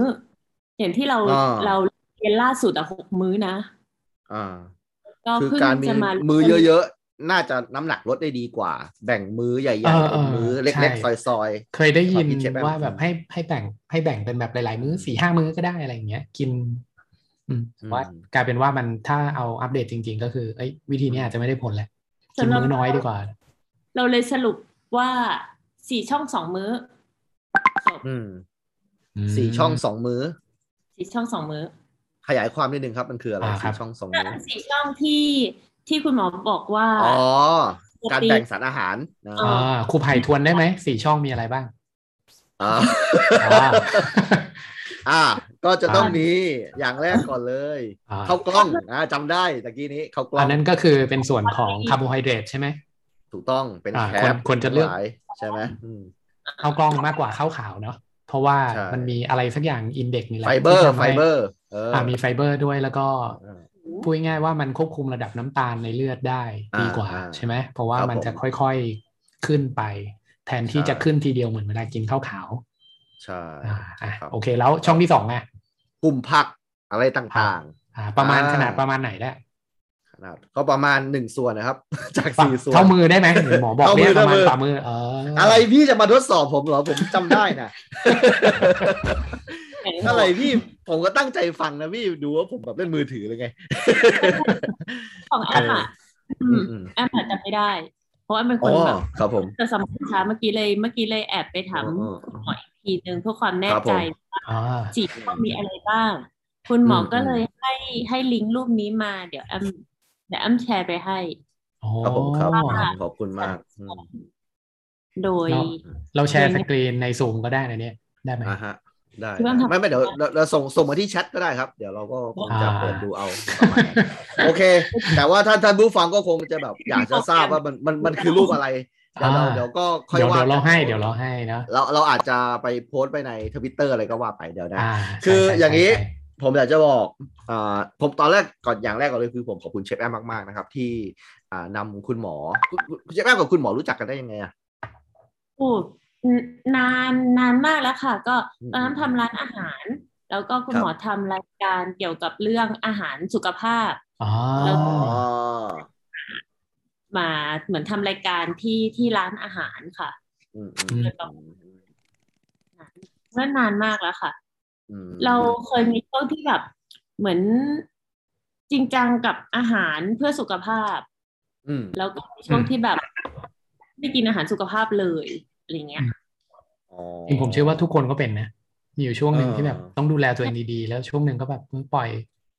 ด้วยชุยแฉกอยากกินอะไรก็กินอะไรเงี้ย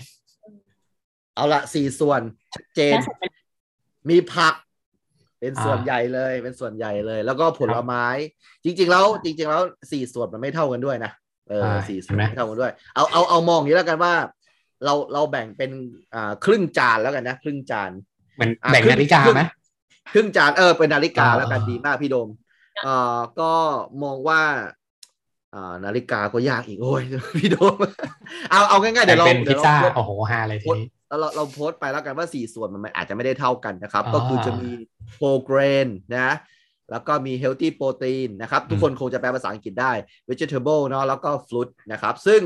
ส่วนที่เป็นผักควรจะเยอะที่สุดใช่ไหมฮะแล้วก็ลองลงมาก็จะเป็น healthy protein นะครับซึ่งประกอบไปด้วยโปรตีนที่มาจากปลาถั่วหรือว่าเป็นเนื้อแดงก็ได้นะครับนะแต่ว่าก็ไม่ได้แบบกินซะแบบเยอะอะไรขนาดนั้นนะฮะก็เออให้ละไอ้ให้เลี่ยงนะเบคอนอะไรพวกนี้นะครับอย่าอย่าไปกินนะไม่ว่าโอ้ยนี่ไงแหล่งโปรตีนเลยเบคอนไม่ใช่นะครับสัตว์ตูมไปจบเลยนะครับนะมันไม่ใช่เฮลตี้หมดไปหนึ่งวันใช่เรียบร้อยนะครับอ่านะเอ้ยนอกเรื่องนิดนึงดิครูภัยอ่าได้ได้ได้ได้แบบนอกเรื่องเลยนะในรูปวงกลมเนี้ยเราสามารถหาค่าเปอร์เซ็นต์โดยใช้สมการคณิตศาสตร์ได้ใช่ป่ะได้พี่ได้ได้ได้ที่เราต้องการคือว่าเราอยากรู้ว่าเอ่อแต่ละช่องอะค่ะน้ำหนักเท่าไหร่คือแอมอะจากแอมเห็นจานแอมก็รู้สึกว่าแอมจะไปปั้นจานโดยที่มีช่องอันนี้ให้เลยอ๋อเฮ้ยลายใช่ไหมเพราะงั้นเนี่ยครูไผ่ไปคำนวณมาวงจานอันนี้ค่ะแบบหกนิ้วแปดนิ้วแล้วก็แต่ละช่องอะมันจะต้องแบบกว้างยาวเท่าไหร่แล้วเดี๋ยวเรา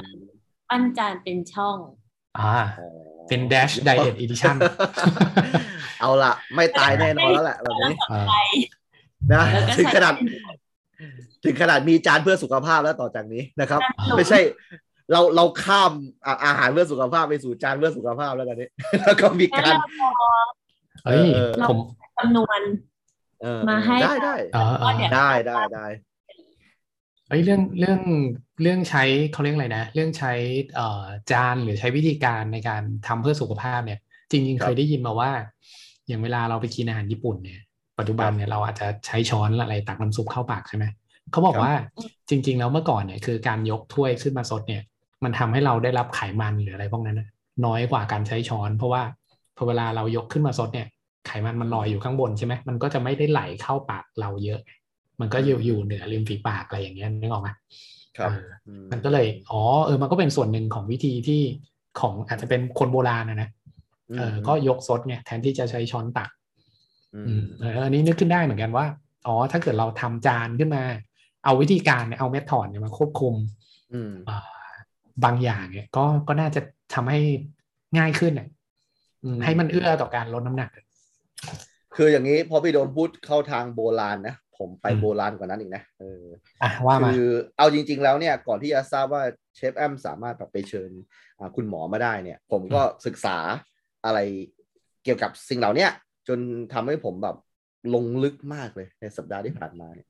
คือคือผมหมกตัวอยู่ในห้องแล้วก็ดูแต่ความรู้พวกนี้ตลอดเลยนะจนจุดจุดหนึ่งเนี่ยผมเนี่ยไปเจอคำคำหนึ่งมาคือคำว่าออโตฟาจีเออ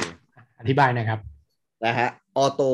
อคือคือ prefix คำว่าออโต้อ่ะมันหมายถึงร่างกายโอเคถ้าเกิดถ้าเกิดเราเรียนในม.สาม ออโตโซมก็คือโครโมโซมที่ควบคุมเกี่ยวกับร่างกายออโต้เนี่ยก็คือเวลาไปติดกับอะไรก็คือร่างกายส่วนฟาจี้มันมาจากฟาชฟาชคือการกินเพราะฉะนั้นร่างร่างกายมันกินตัวเองได้ผมผมแบบศึกษาจนลงลึกแบบว่าไปเจอคำว่าออโตฟาจีซึ่งคนที่ดูแลสุขภาพคงจะรู้จักคำว่าออโตฟาจีดีอยู่แล้วเพราะมันคือขั้นกว่าของของการทำ ไอ เอฟ คืออย่างนี้ฮะ คือผมจะต้องบอกอย่างนี้แบบว่า ไอ เอฟ เนี่ยคือผมเนี่ยรู้จัก ไอ เอฟ มานานละแล้วก็ผมเนี่ยก็ลองทำดูไม่ว่าจะเป็นสิบหกแปดนี่ก็คือสุดๆละหนักมากแล้วก็คือสิบหกแปดความหมายคือไม่กินสิบหกชั่วโมงกินแปดชั่วโมงเออเหมือนที่คุณหมอบอกว่าแปดชั่วโมงนี่กินสองมื้อก็ได้แต่ผมกินมื้อเดียวประมาณเนี้ยแต่ว่าแต่ว่าก็ยังต้องกินสองมื้ออยู่ก็คือพอมันครบสิบหกชั่วโมงปุ๊บผมจะกินหัวชั่วโมงก่อนแล้วก็กินท้ายชั่วโมงแล้วก็หายไปสิบหกชั่วโมงแล้วก็กินสองมื้อประมาณเนี้ยเออแต่ถ้าถ้าเราทำอย่างนั้นอ่ะทำไมเราไม่กินตรงกลางไปชั่วโมงเดียวเลยประมาณเนี้ยซึ่งมันก็เลยเกิดไอเดียยี่สิบสามหนึ่ง ยี่สิบสามหนึ่งก็คือหยุดยี่สิบสามชั่วโมงกินชั่วโมงเดียวประมาณเนี้ยทีนี้ยี่สิบสามหนึ่งเนี่ยมันก็จะไปขั้นกว่านั้นอีกก็คือสองวันกินทีประมาณสี่สิบแปดหนึ่งเลยประมาณเนี้ยไม่รู้พูดถูกหรือเปล่าตามชื่อของเขานะหรือสามวันกินทีหรือสี่วันกินทีทีนี้คนที่ไปถึงขั้นนั้นนะเขาสำรวจตัวเองว่ามันเกิดกระบวนการที่ชื่อว่าออโตฟาจีขึ้นออโตฟาจีคือการที่เซลล์มันกินตัวเองเพราะว่าหนึ่งคือการที่มันทำ ไอ เอฟ มันแล้วมันดีเพราะว่า ไอ เอฟ มันถูกคิดมาแล้วว่าอาหารจะถูกย่อยหมดภายในสิบหกชั่วโมงถ้าเรากินไม่มากเกินไปนะไม่ใช่ไปซัดหมูกระทะหรือว่าไปซัดบุฟเฟ่ต์แต่กินแบบพอประมาณอย่างเงี้ยตามที่ร่างกายเราต้องการเนี่ยสิบ สิบหกนาทีคือจบแน่นอนมันมันจะมันจะย่อยหมดประมาณเนี้ยนะครับทีนี้ถ้าเกิดสมมุติว่าเราอดไปมากกว่านั้นนะจนถึงสี่สิบแปดเลยประมาณเนี้ยอ่าเอาไม่เอาไม่เอาสี่สิบแปดเอายี่สิบสาม หนึ่งก่อนพอสิบหกมันหมดเนี่ยหลังจากสิบหกไปเรื่อยๆเนี่ยมันก็จะเริ่มกินของที่เป็นสะสมอยู่ตามเซลล์ไขมันอะไรต่างๆเนี่ยที่สะสมเกาะอยู่ตามพุงอะไรของผมเลยเนี่ยมันก็จะเริ่มเอาตรงนั้นมาใช้แทนแต่ถ้าเกิดไปไกลกว่านั้นน่ะก็คือว่าอาหารที่กินหมดแล้วของที่สะสมหมดแล้วเซลล์จะกินตัวเองเออมันเหมือนมันต้องกินอะไรสักอย่างอ่ะมันก็จะกินตัวเองทีนี้ไอ้ตัวที่ซวยโดนกินเนี่ยก็คือตัวที่แก่กว่าตัวอ่อนกว่าจะกินตัวที่แก่กว่าคนที่สามารถจะ ไอ เอฟ จนไปถึงขั้นออโตฟาจีได้เนี่ยก็เลยมีคนถ่ายรูปอายุสามสิบแปด สี่สิบแปด ห้าสิบแปดอะไรเนี่ยในสิบปีเนี่ยหน้าเขาเด็กลงอย่างมหัศจรรย์ประมาณเนี้ยเพราะเขาบอกว่าเขาเริ่มกินเมื่อยี่สิบปีที่แล้วไอ้ไอ้ออโตฟาจี สองสาม วันกินที สองสาม วันกินทีอ่ะจนแบบเออเขาเขาอ่อนเยาว์ลงอย่างเงี้ยแต่ว่าเขาก็ก็ก็ค่อนข้างผอมอะไรอย่างเงี้ยนะแต่ว่าหน้าเขาแบบเด็กลงประมาณเนี้ยเออเหมือนว่าเป็นวัยรุ่นอีกครั้งนะครับก็อ่าสรุปก็คือการกินเยอะๆทีๆอย่างที่เชฟแอมเคยเคยบอกว่าแบบแต่ก่อนเนี่ยมันมีสูตรอะไรแบบเนี้ยนะเนี่ยอย่างที่คุณหมอว่ามันคือจริงเลยแล้วก็มันไม่ใช่จริงธรรมดาด้วยมันจริงถึงขนาดว่าแบบสองวันกินทีเนี่ยเด็กลงด้วยนะซึ่งเป็นผลภายได้ที่มหัศจรรย์มากประมาณนี้อืมเนี่ยผมก็ดำดิ่งไปในโลกของออโตฟาจีมากๆครับผมเซลล์ตัวที่อ่อนกว่ากินตัวที่แก่กว่าคืออะไรคะคือคือเซลล์ในร่างกายของเราครับเชฟแอมมันจะมีการผลิตไปทุกทุกวันอย่างเช่นเล็บเรายาวขึ้นทุกวันอะไรประมาณนี้นะครับในในอวัยวะภายในมันก็จะมีการผลิตเซลล์อยู่เหมือนกันประมาณนี้ครับเอ่ออย่างเช่นอวัยวะที่แบบผลิตพวกน้ำย่อยเอนไซม์อะไรอย่างเงี้ยครับมันก็จะมีเซลล์ที่แก่กว่าเซลล์ที่อ่อนกว่าเนี่ยเออฉะนั้นถ้าเกิดสมมุติว่าเซลล์ที่แก่กว่าโดนกินประมาณนี้คือเซลล์มันต้องผัดอยู่แล้วแต่ถ้าเกิดสมมุติว่ามันมีแต่เซลล์หนุ่มๆสาวๆอยู่ในอวัยวะภายในของเราอะร่างกายเราก็จะดีขึ้นประมาณนั้นเหมือนที่คุณหมอบอกอะครับการผลิตอินซูลินอะไรออกมาเนี่ยถ้าเกิดสมมุติว่าเซลล์มันแบบเป็นเซลล์ใหม่ๆดีๆอินซูลินก็มีประสิทธิภาพเราก็เสี่ยงโรคเบาหวานน้อยลงประมาณนี้ลักษณะนี้นะนั่นก็คือสิ่งที่ผมแบบไปดำดิ่งมาช่วงสัปดาห์ที่ผ่านมาเนี่ยก็ไปนั่งศึกษาเลยพวกนี้ก็ก็พยายามทำยี่สิบสามหนึ่งอยู่พี่โดมยังยังไม่ได้แต่ว่าตอนนี้ผมกำลังบีบไอ้สิบหกแปดเนี่ยให้แปดมันน้อยลงเรื่อยๆให้แปดมันเหลือเจ็ดเหลือหกอะไรมาเนี่ยเพื่อเข้าสู่ยี่สิบสามหนึ่งให้ได้ประมาณที่พี่โดมไมค์หายไปพี่โดมปิดไมค์หรือเปล่าลองดูสิอ่ะโทษทีเราเราไม่ควรจะเริ่มจากการหักดิบนะหมายความว่าถ้าเกิดแบบเราหักดิบไปเลยมันอาจจะมีเอฟเฟกต์บางอย่างมันต้องค่อยๆดีไปตอนนี้คุณไมค์ทำแบบไหนอยู่นะสิบหกแปดผมว่ากำลังสวยตอนนี้อ่าค่อยๆให้มันชิมก่อนไหมเพราะว่าวันแรกหิวนะวันแรกหิวนะแต่ว่าพอวันที่สองของสิบหกแปดอ่ะชั่วโมงที่สิบหกอ่ะไม่ค่อยหิวละเออสิบห้าสิบหกเนี่ยวันแรกหิวมากเลยแต่ว่าหลังๆไม่ค่อยหิวเหตุผลที่มันไม่ค่อยหิวเนี่ยมันมีมันมีคำบอกด้วยว่าจริงๆแล้วอ่ะเราเนี่ยไปดูอันนี้ก็ได้ครับเด็กหมูป่าครับที่เขาติดถ้ำเออ วันที่สี่เขาไม่หิวแล้วนะลองไปสัมภาษณ์เขาดูได้ไปเนี่ยเออเขาจะแบบว่าสามารถอยู่ได้แล้วหรือว่าเราลองไปดูพวกเสือก็ได้เสือเวลามันไปล่า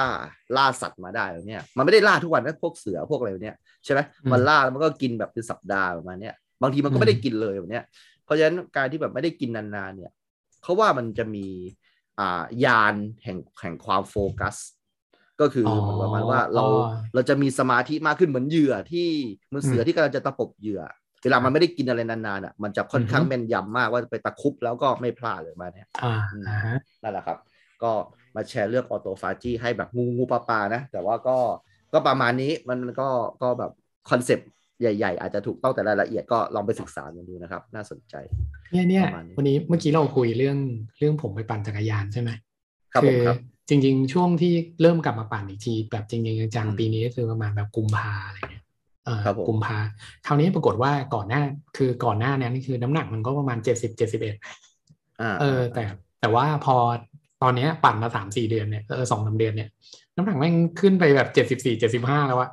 เออกำลังถามตัวเองว่ามันมีอะไรเปลี่ยนตอนนี้เหมือนค้นพบแล้วว่าพอปั่นจักรยานเนี่ยพอจริงๆพอปั่นจักรยานเสร็จนี่กินแค่กาแฟด้วยนะมื้อเช้าอะแบบเราปั่นตื่นไปปั่นตีห้าใช่ไหมเออคราวนี้ปรากฏว่าพอกินแค่กาแฟมันไม่พอไงเราเขาก็จะให้คุกกี้มาด้วยมันจุดเริ่มเลยทุกวันเลยเราก็จะกินคุกกี้แล้วเราก็จะรู้สึกแบบเฮ้ยออกกำลังกายมาว่ะใช้พลังงานเยอะเฮ้ยเดี๋ยวแวะซื้ออะไรกินหน่อยดีกว่าหนึ่งอย่างร้านแรกผ่านไปร้านสองร้านสามค่อยๆผ่านไปเริ่มเร็วไหลรู้เลยแตกกลายเป็นว่ายิ่งปั่นจักรยานเยอะเนี่ยยิ่งมีข้ออ้างให้ตัวเองในการแบบว่าเฮ้ยซื้ออะไรกินอะไรเงี้ยเออรู้สึกแย่เดี๋ยวต้องเปลี่ยนแล้วเปลี่ยนแล้วคืออย่างนี้พี่โดมอ่าผมจะสวมวิญญาณนักโภชนาการให้พี่โดมนะคือพี่โดมต้องเข้าใจก่อนว่าชีวิตของพี่โดมอะถ้าเกิดย้อนไปสักแบบเจเนเรชันแรกๆของพี่โดมนะย้อนไปสักแบบสัก สี่หมื่น เจเนเรชันตอนที่แบบพี่อยู่เป็นมนุษย์ถ้ำอย่างเงี้ยเออคือพวกเราเนี่ยโฮโมเซเปียนเนี่ยไม่ได้ถูกฝึกมาเป็นนักกีฬาลองลองคิดดูนึกออกไหมพี่ลองคิดดูว่ามันจะมีมันจะมีมนุษย์ถ้ำคนไหนไม่ตื่นมาแล้วยกเวทแบบเนี้ยเฮ้ยไม่มีไม่น่ามีถูกต้องไหมแต่มนุษย์ถ้ำคนไหนตื่นมาแล้วปั่นจักรยานแบบเนี้ยเออซึ่งอ่าการกิจกรรมทางด้านพละศึกษาเนี่ยมันเพิ่งมันจะมีในยุคพวกเราเนี่ยถูกต้องไหมเพราะฉะนั้นอันนี้มันก็คือสมัยก่อนเราเราเราทำเพื่อเพื่อดำรงชีพป่ะแบบว่าเราจำเป็นที่จะต้องออกแรงล่าสัตว์วิ่งตามสัตว์เพื่อแบบอ่าฆ่าสัตว์เพื่อเอามาประกอบอาหารสมัยนั้นนะใช่ถูกไหมซึ่งผมผมว่าสัปดาห์ละครั้งเรื่องไอ้กิจกรรมแบบนี้ผมว่าเวลาส่วนใหญ่ของมนุษย์น่าจะนอนอ่ะหรือไม่ก็เขียนผนังถ้ำอะไรเนี่ยเออหรือไม่ก็นั่งพูดคุยกันในเผาเมื่อคืนฝันอะไรแบบนี้เออผมว่าคุณต้องคุณต้องไปดูเรื่องนี้สิครับ Eternal เหรอมันมีด้วยเหรอมีแต่ว่าเอ่อพวก Eternal มาโลกประมาณสัก เจ็ดพัน ปีที่แล้วเลยอ๋อๆใช่ๆดูแล้วดูมาเวลใช่ไหมนั่นแหละทีนี้ผมผมก็จะบอกพี่โดมว่าแบบเราไม่ได้ถูกเทรนเป็นเป็นนักกีฬาตั้งแต่ต้นแล้วในในในการเป็นเผ่าพันธุ์ของเราเนาะดังนั้นการที่เราไม่ใช่นักกีฬาเนี่ยบางทีพอเรามาเป็นแบบนักกีฬาเนี่ยไอการทำแบบปั่นอะไรมากๆเนี่ยจนจนอักเสบบางครั้งเนี่ยนักกีฬาหลายๆคนเนี่ยอ่าไปอย่างเช่นนักบาสที่ผมดูเนี่ยบางคนเป็นแบบดราฟอันดับหนึ่งเป็นลูกี้ออฟเดอะเยียร์เนี่ยนะครับพอแบบเจ็บหนึ่งครั้งเนี่ยกลับมาจบเลยอนาคตกลับมาเล่นไม่เหมือนเดิมแล้วประมาณนี้เออเพราะว่าถ้าถ้าพูดกันแบบตรงๆก็คือว่าเราเราฝืนร่างกายของเรามากเกินไปซึ่งมันมันไม่ควรจะทำมันนะครับเพราะว่าร่างกายของเราเนี่ยมันไม่ได้ถูกใช้มันในการเล่นกีฬาแล้วโดยเฉพาะบาสเนี่ยพี่พี่ลองดูแบบลูกที่มันสวยๆอ่ะมันคือการแบบฝืนสรีระนึกออกไหมนั่นสิถูกไหมมันไม่ใช่ท่าทางปกติคือบอลนี้พี่บังคับแค่ส่วนล่างใต้สะดือแค่ขาแค่อะไรอ่ะมืออะไรยังไม่ไม่ไม่เท่าไหร่แต่บาสนี่มันทั้งทั้งทั้งขาทั้งแขนอ่ะเออแล้วบางทีก็ต้องหลบคู่ต่อสู้ไม่ให้โดนบล็อกกันเนี่ยมันคือการฝืนสรีระแบบสุดๆอ่ะแล้วถ้าตกลงมาด้วยท่านั้นอ่ะโอกาสบาดเจ็บสูงมากเพราะฉะนั้นนักบาสนี่จะปิดเทอมเร็วมากเออประมาณนั้นนะดังนั้นแบบเออก็เลยอยากอยากจะบอกพี่ว่าบางครั้งเนี่ยเราเราเข้าใจว่าเราไปออกกำลังกายเพื่อลดความอ้วนอ่ะจริงๆแล้วเราออกกำลังกายเพื่อใช้พลังงานแต่มันลดความอ้วนไม่ได้เออเพราะว่ามนุษย์เราเนี่ยจริงๆแล้วมนุษย์เราไม่เคยไม่เคยอ้วนตั้งแต่ไหนแต่ไรแล้วตั้งแต่เป็นมนุษย์ถ้ำไม่มีมนุษย์ถ้ำคนไหนอ้วนเลย อันนี้ผมไม่รู้นะดูดูดูดูในสารคดีลูซี่อะไรแบบนี้มันไม่เคยมีมันต้องทำคนไหนอ้วนอ่ะเนาะเออหรือหรือว่าถ้าเกิดสมมติแบบเหมือนเชฟแอมตอนนี้กำลังแบบรีเสิร์ชเรื่องแบบประวัติศาสตร์อยู่ใช่ไหมเชฟแอมลองไปดูภาพสมัยร.ห้าร.หกก็ได้ไม่มีคนอ้วนเลยนะเอาจริงๆคนสมัยร.ห้าร.หกร.เจ็ดเนี่ยไม่มีคนอ้วนเลยเออนักเศรษฐศาสตร์วิเคราะห์ว่าความอ้วนมันมาจากการมีอุบัติขึ้นของตู้เย็นเออมันมาจากการอุบัติขึ้นของตู้เย็นคือแต่ก่อนเนี่ยเราไม่มีตู้เย็นนึกออกไหมฮะเราก็เราก็กินให้มันหมดในมื้ออะไรประมาณนี้เออถ้าเกิดสมมติเชฟแอมน่าจะขยายความได้ดีอาหารในสมัยแบบ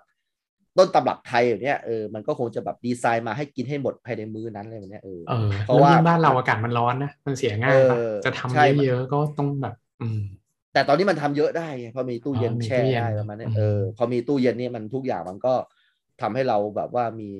การภาวะการกินที่แบบอ่าไม่ต้องกังวลใช่ไหมก็แช่ตู้เย็นเดี๋ยวกินได้อีกประมาณนี้เฮ้ยถ้างั้นเดี๋ยวผมเริ่มด้วยการเอาตู้เย็นไปทิ้งก่อนเลยดีเอาเลย เออเชฟเหมือนกำลังรีเสิร์ชอะไรอยู่ครับแบบมีมีอะไรแบบจะจะแชร์ไหมครับผมอ่าถ้าเกิดว่าเป็นแบบถ้าความเชื่อของเราก็คือเรารู้สึกว่ารูปคนสมัยโบราณอ่ะคือคนที่แบบเจ้าเนื้อมีพุงหรือมีแบบมีเรียกอะไรเหมือนมีที่เก็บไขมันตามที่ต่างๆอ่ะก็มันจะให้เห็นว่าไม่ต้องทำงานหนักมีความสบายในระดับหนึ่งเพราะว่าถ้าเป็นคนที่ต้องแบบทำงานหนักมันก็จะก็จะมีกล้ามเนื้อในส่วนนั้นๆเราถึงจะการออกกำลังกายในสมัยก่อนเราเชื่อว่ามันมันมีแบบสมมติว่าเป็นช่างตีเหล็กก็จะใช้แขนใช้กล้ามเนื้อในส่วนนั้นเราก็จะเดินมาเราก็จะรู้เลยว่าคนนี้มีอาชีพนี้คนที่แบบอย่างเงี้ยเราว่าร่างกายมันก็จะบอกได้เราเลยเชื่อเรื่องเรื่องการออกกำลังกายคือเราดีใจมากที่บอกว่าแบบธรรมชาติมนุษย์ไม่ต้องออกกำลังกายเพราะว่าเราเรารู้เรารู้สึกว่าคือมันมันแปลกมากเลยอ่ะที่เราจะนอนอยู่อย่างสบายแล้วแล้วลุกไปวิ่งอ่ะอืมอืมอืมอืมอืมแล้วว่ามันสำหรับความผิดธรรมชาตินิดนึงอ่าอ่าอ่าเข้าใจได้เข้าใจได้เราเราไม่รู้ว่าเรียกว่าอะไรแต่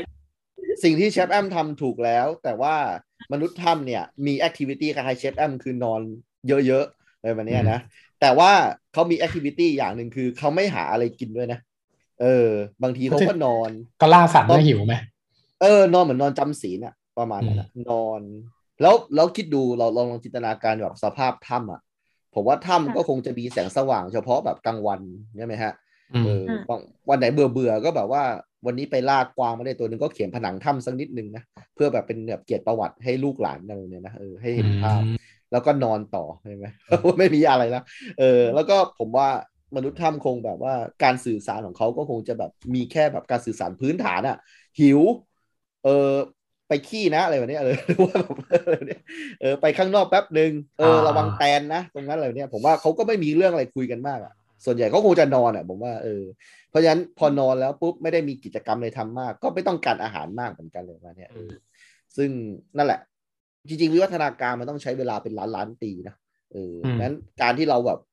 สเต็ปมาจากมนุษย์ถ้ามาเป็นปัจจุบันเนี่ยมันไม่ไม่ไม่แบบไม่ได้แบบใช้เวลามากอะไรขนาดนั้นนะอืมผมว่านั่นแหละตับไตไส้พุงเราไม่ได้วิวัฒนาการไปด้วยไงแม้ว่าเราจะมีอาชีพการงานที่มันแอดวานซ์กว่ามนุษย์ถ้ำเยอะมากเลยเนี่ยเรานึกถึงแบบสูตรอาหารอันนึงที่เราแบบแนวอาหารอันนึงที่เราเคยใช้ลดน้ำหนักคือ raw food ครับคือสำหรับ raw food ในในทางอาหารมันก็จะเป็นอีกแบบนึงคืออาหารสดใหม่หรืออะไรก็ตามใช่ไหมคะแต่แบบสำหรับคนลดน้ำหนักเรามันจะมีความเชื่อว่าการไม่ใช่ความเชื่อหรอกก็คือมันอ้วนตรงการปรุงอาหารคือเนื้อเราจะกินเนื้อใช่ป่ะสองคนจะอ้วนไม่เท่ากันเนื่องจากคนนึงเอาไปทอดเอาไปทอดแบบนึงอีกคนนึงเอาไปต้มสมมติไอคนที่กินเนื้อทอดมันก็จะอ้วนลองฟู้ดเนี่ยก็คือตัดปัญหาพวกนี้ไปเลยกินดิบแล้วก็พอพอกินลองฟู้ดก็เลยไม่ต้องไม่ต้องปรุง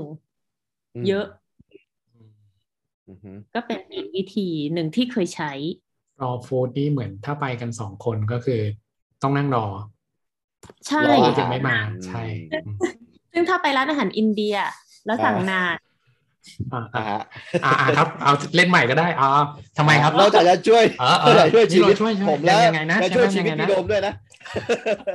เมื่อกี้เราพูดอยากไปร้านอินเดียอ๋อทำไมครับนานมากเลยเหรออ๋อแต่อาหารอินเดียนี้เน้นแป้งเน้นอะไรแบบนี่มากๆเลยนะมันๆมากนะผมคงจะแบบไม่ได้ไปอีกนานละผมยิ่งอยากกินเลยวันนี้อ่านข่าวเดี๋ยวเล่าเรื่องตลกนิดนึงมันอาจจะไม่ตลกก็ได้มันมีนกตัวนึงมันตกไปในถังเครื่องแกงอ่ะเครื่องแกงของร้านอาหารอินเดียคราวนี้เขาก็ไปช่วยมันขึ้นมาใช่ไหมแล้วก็ล้างตัวมันออกมาคือมันขึ้นมามันเป็นสีส้มเลยนะคราวนี้แล้วเขาก็ไปล้างตัวมันมันก็กลับมาขาวเหมือนเดิมแต่คนที่ไปช่วยอ่ะบอกว่าตัวมันหอมกลิ่นเครื่องเทศมากเลยแล้วมันก็แบบอาบน้ำให้มันแล้วกลิ่นก็ยังอยู่เออผมก็เลยนึกในใจแบบเออนึกถึงตอนไปกินบัตเตอร์ชิคเก้นที่ร้านอาหารอินเดียเลยว่าอยากกินขึ้นมาเลยสงสารนกเลยว่ะแล้วเรานกตัวนั้นเป็นอิสระใช่ไหมเออแต่ก็ปล่อยไป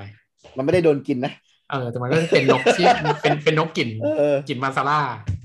อ๋อนะไก่ชนเขาก็ใช้สมุนไพรอาบน้ำป่ะคะใช่ป่ะใครใครเคยเลี้ยงไก่ชนไม่เคยครับโอ้ครับผมเลี้ยงใช่ไหมลองไหมเหมือนคุ้นๆอ่ะหาก่อนทำไมครับนั่นแหละครับก็มันมาออกเรื่องนี้ได้ไงวะก็วันวันนี้ก็น่าจะเป็นเอ่อได้ความรู้นะเกี่ยวกับการทำอาหารอะไรต่างๆเนาะก็สำหรับเอ่ออาหารเพื่อสุขภาพเอ่อสำหรับการกินอย่างที่คุณหมอเขาแนะนำไปเนี่ยนะครับแล้วก็ถ้าได้ผลไม่ได้ผลยังไงก็ลองลองติดต่อกลับมาหาเราบ้างนะครับใครที่มีปัญหาเรื่องสุขภาพเนาะซึ่ง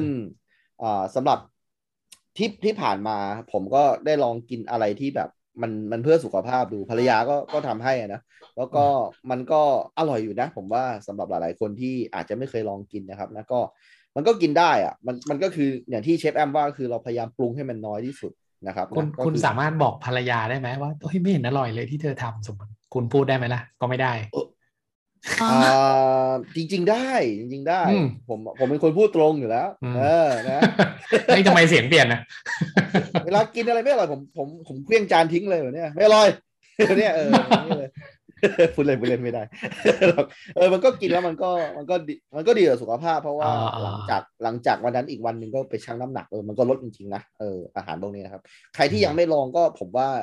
ลองไปดูสูตรในเน็ตอะไรเนี่ยผมว่ามากมายสูตรอะไรพวกนี้แล้วก็ก็ไม่ได้รสชาติแย่อย่างที่คิดนะครับมันก็อร่อยนะเพราะว่าจริงๆแล้วมันก็มันก็คือเนื้อที่อาจจะขาดแบบลดน้ำมันหอยเนี่ยเราติดกันใช้น้ำมันหอยกันมากเกินไปแล้วนะอาหารไทยนะผมแบบเห็นแบบเออน้ำมันหอยของร้านแม่ค้าเนี่ยที่ผมไปกินประจำเนี่ยมันมันเป็นขวดเปล่าตั้งอยู่ด้านใต้เต็มไปหมดเลยนะแสดงว่ามันต้องแบบใช้เยอะมากวันวันนึงอะไรประมาณนี้งั้นผมว่าไอ้พอไม่ได้ใส่เครื่องปรุงเครื่องปรุงอะไรเนี่ยเอออาหารก็ยังอร่อยอยู่นะมันไม่ได้ถึงกับรสชาติแย่มากเราใส่ถ้าถ้าเราใส่เกลือน้อยเราใส่ผงชูรสเยอะได้ไหมเออน่าถามคุณหมอเยอะเหมือนกันนะเมื่อกี้ลืมถามเลยอยากรู้โซเดียมเหรอคะเออแต่ว่ามันก็คือโซเดียมแบบนึงใช่ไหมผมว่าสูตรสูตรสูตรเคมีของมันก็มีโซเดียมอยู่นะเออก็อาจจะไม่ไม่เหมาะนะเออนะครับนะงั้นเอาใหม่ถ้าเราไปเอาสาหร่ายมาต้มอ่ะเพื่อให้ได้เอาสาหร่ายคอมโบอะไรอย่างนี้มาต้มน้ำแล้วก็เอามาปรุงอาหารอีกทีอย่างเงี้ยเหมือนซุปมิโซะงั้นเหรอเอออะไรอย่างเงี้ยได้ไหมอ๋อได้ค่ะเพราะว่าเพราะว่าในในทางอาหารมันเราจะมีวิธีการทำอาหารให้อร่อยคือใส่ไอ้พวกอูมามิอ่ะอูมามิก็จะแล้วแต่พื้นที่บางที่ก็คือใช้ใช้สาหร่ายใช้สาหร่ายใช้ใช้เอ็นหอยเชลล์แห้งใช้เอ่อกะปิหัวหน้าปูอะไรค่ะแต่ละภาคก็จะไม่เหมือนกันไอ้สารเราจะเห็นแบบอาหารจีนใช้อาหารญี่ปุ่นใช้อ๋อนัตโตะนะใช่ไหมใช้ใช้ข้าวบุกมาแล้วถ้าเป็นอาหารไทยอะครับเขาใช้อะไรกันสำหรับแกงจืดป่ะคะอ๋อแกงอะไรก็ได้ครับมีหลายเรามีหลายสูตรแกงจืดมากบางสูตรก็คือก็รากผักชีกระเทียมบางอันก็คือต้มกระดูกหมูขึ้นมาก่อนต้มกระดูกอะไรเพราะเราเพราะเราจะเชื่อว่าอะไรที่มันเป็นแบบไม่ใช่เชื่อสิไอ้พวกที่มันติดกระดูกอ่ะมันจะทำให้น้ำซุป มีความอูมามิแล้วก็ถ้าเผื่อเป็นแบบอย่างฝรั่งขึ้นสต๊อกก็จะก็จะเป็นมีทั้งแบบทั้งผักหรือว่าพวกเปลือกเปลือกกุ้งเปลือกปูอะไรเงี้ยค่ะอย่างของไทยบางทีก็ขึ้นน้ำเปล่าเลยแล้วก็แต่เมื่อกี้ที่เราฟังคุณหมอว่าแบบ สองพันสามร้อย มิลลิกรัมต่อวันสำหรับควบคุมแบบธรรมดา สองพันสามร้อย มิลลิกรัมเนี่ยเท่ากับหนึ่งช้อนชาคือวันหนึ่งเรามีโควต้าในการกินเกลือแค่ช้อนชาเดียวเออเพราะมันคือแค่ สองจุดสาม กรัมเองมันน้อยมากเลยนะใช่ไหมก็ถ้าเผื่อว่าเราไม่ทำเองอ่ะเรามั่นใจมากว่าถ้าเป็นถ้าเป็นปกติทั่วไปอ่ะเกินอยู่แล้ว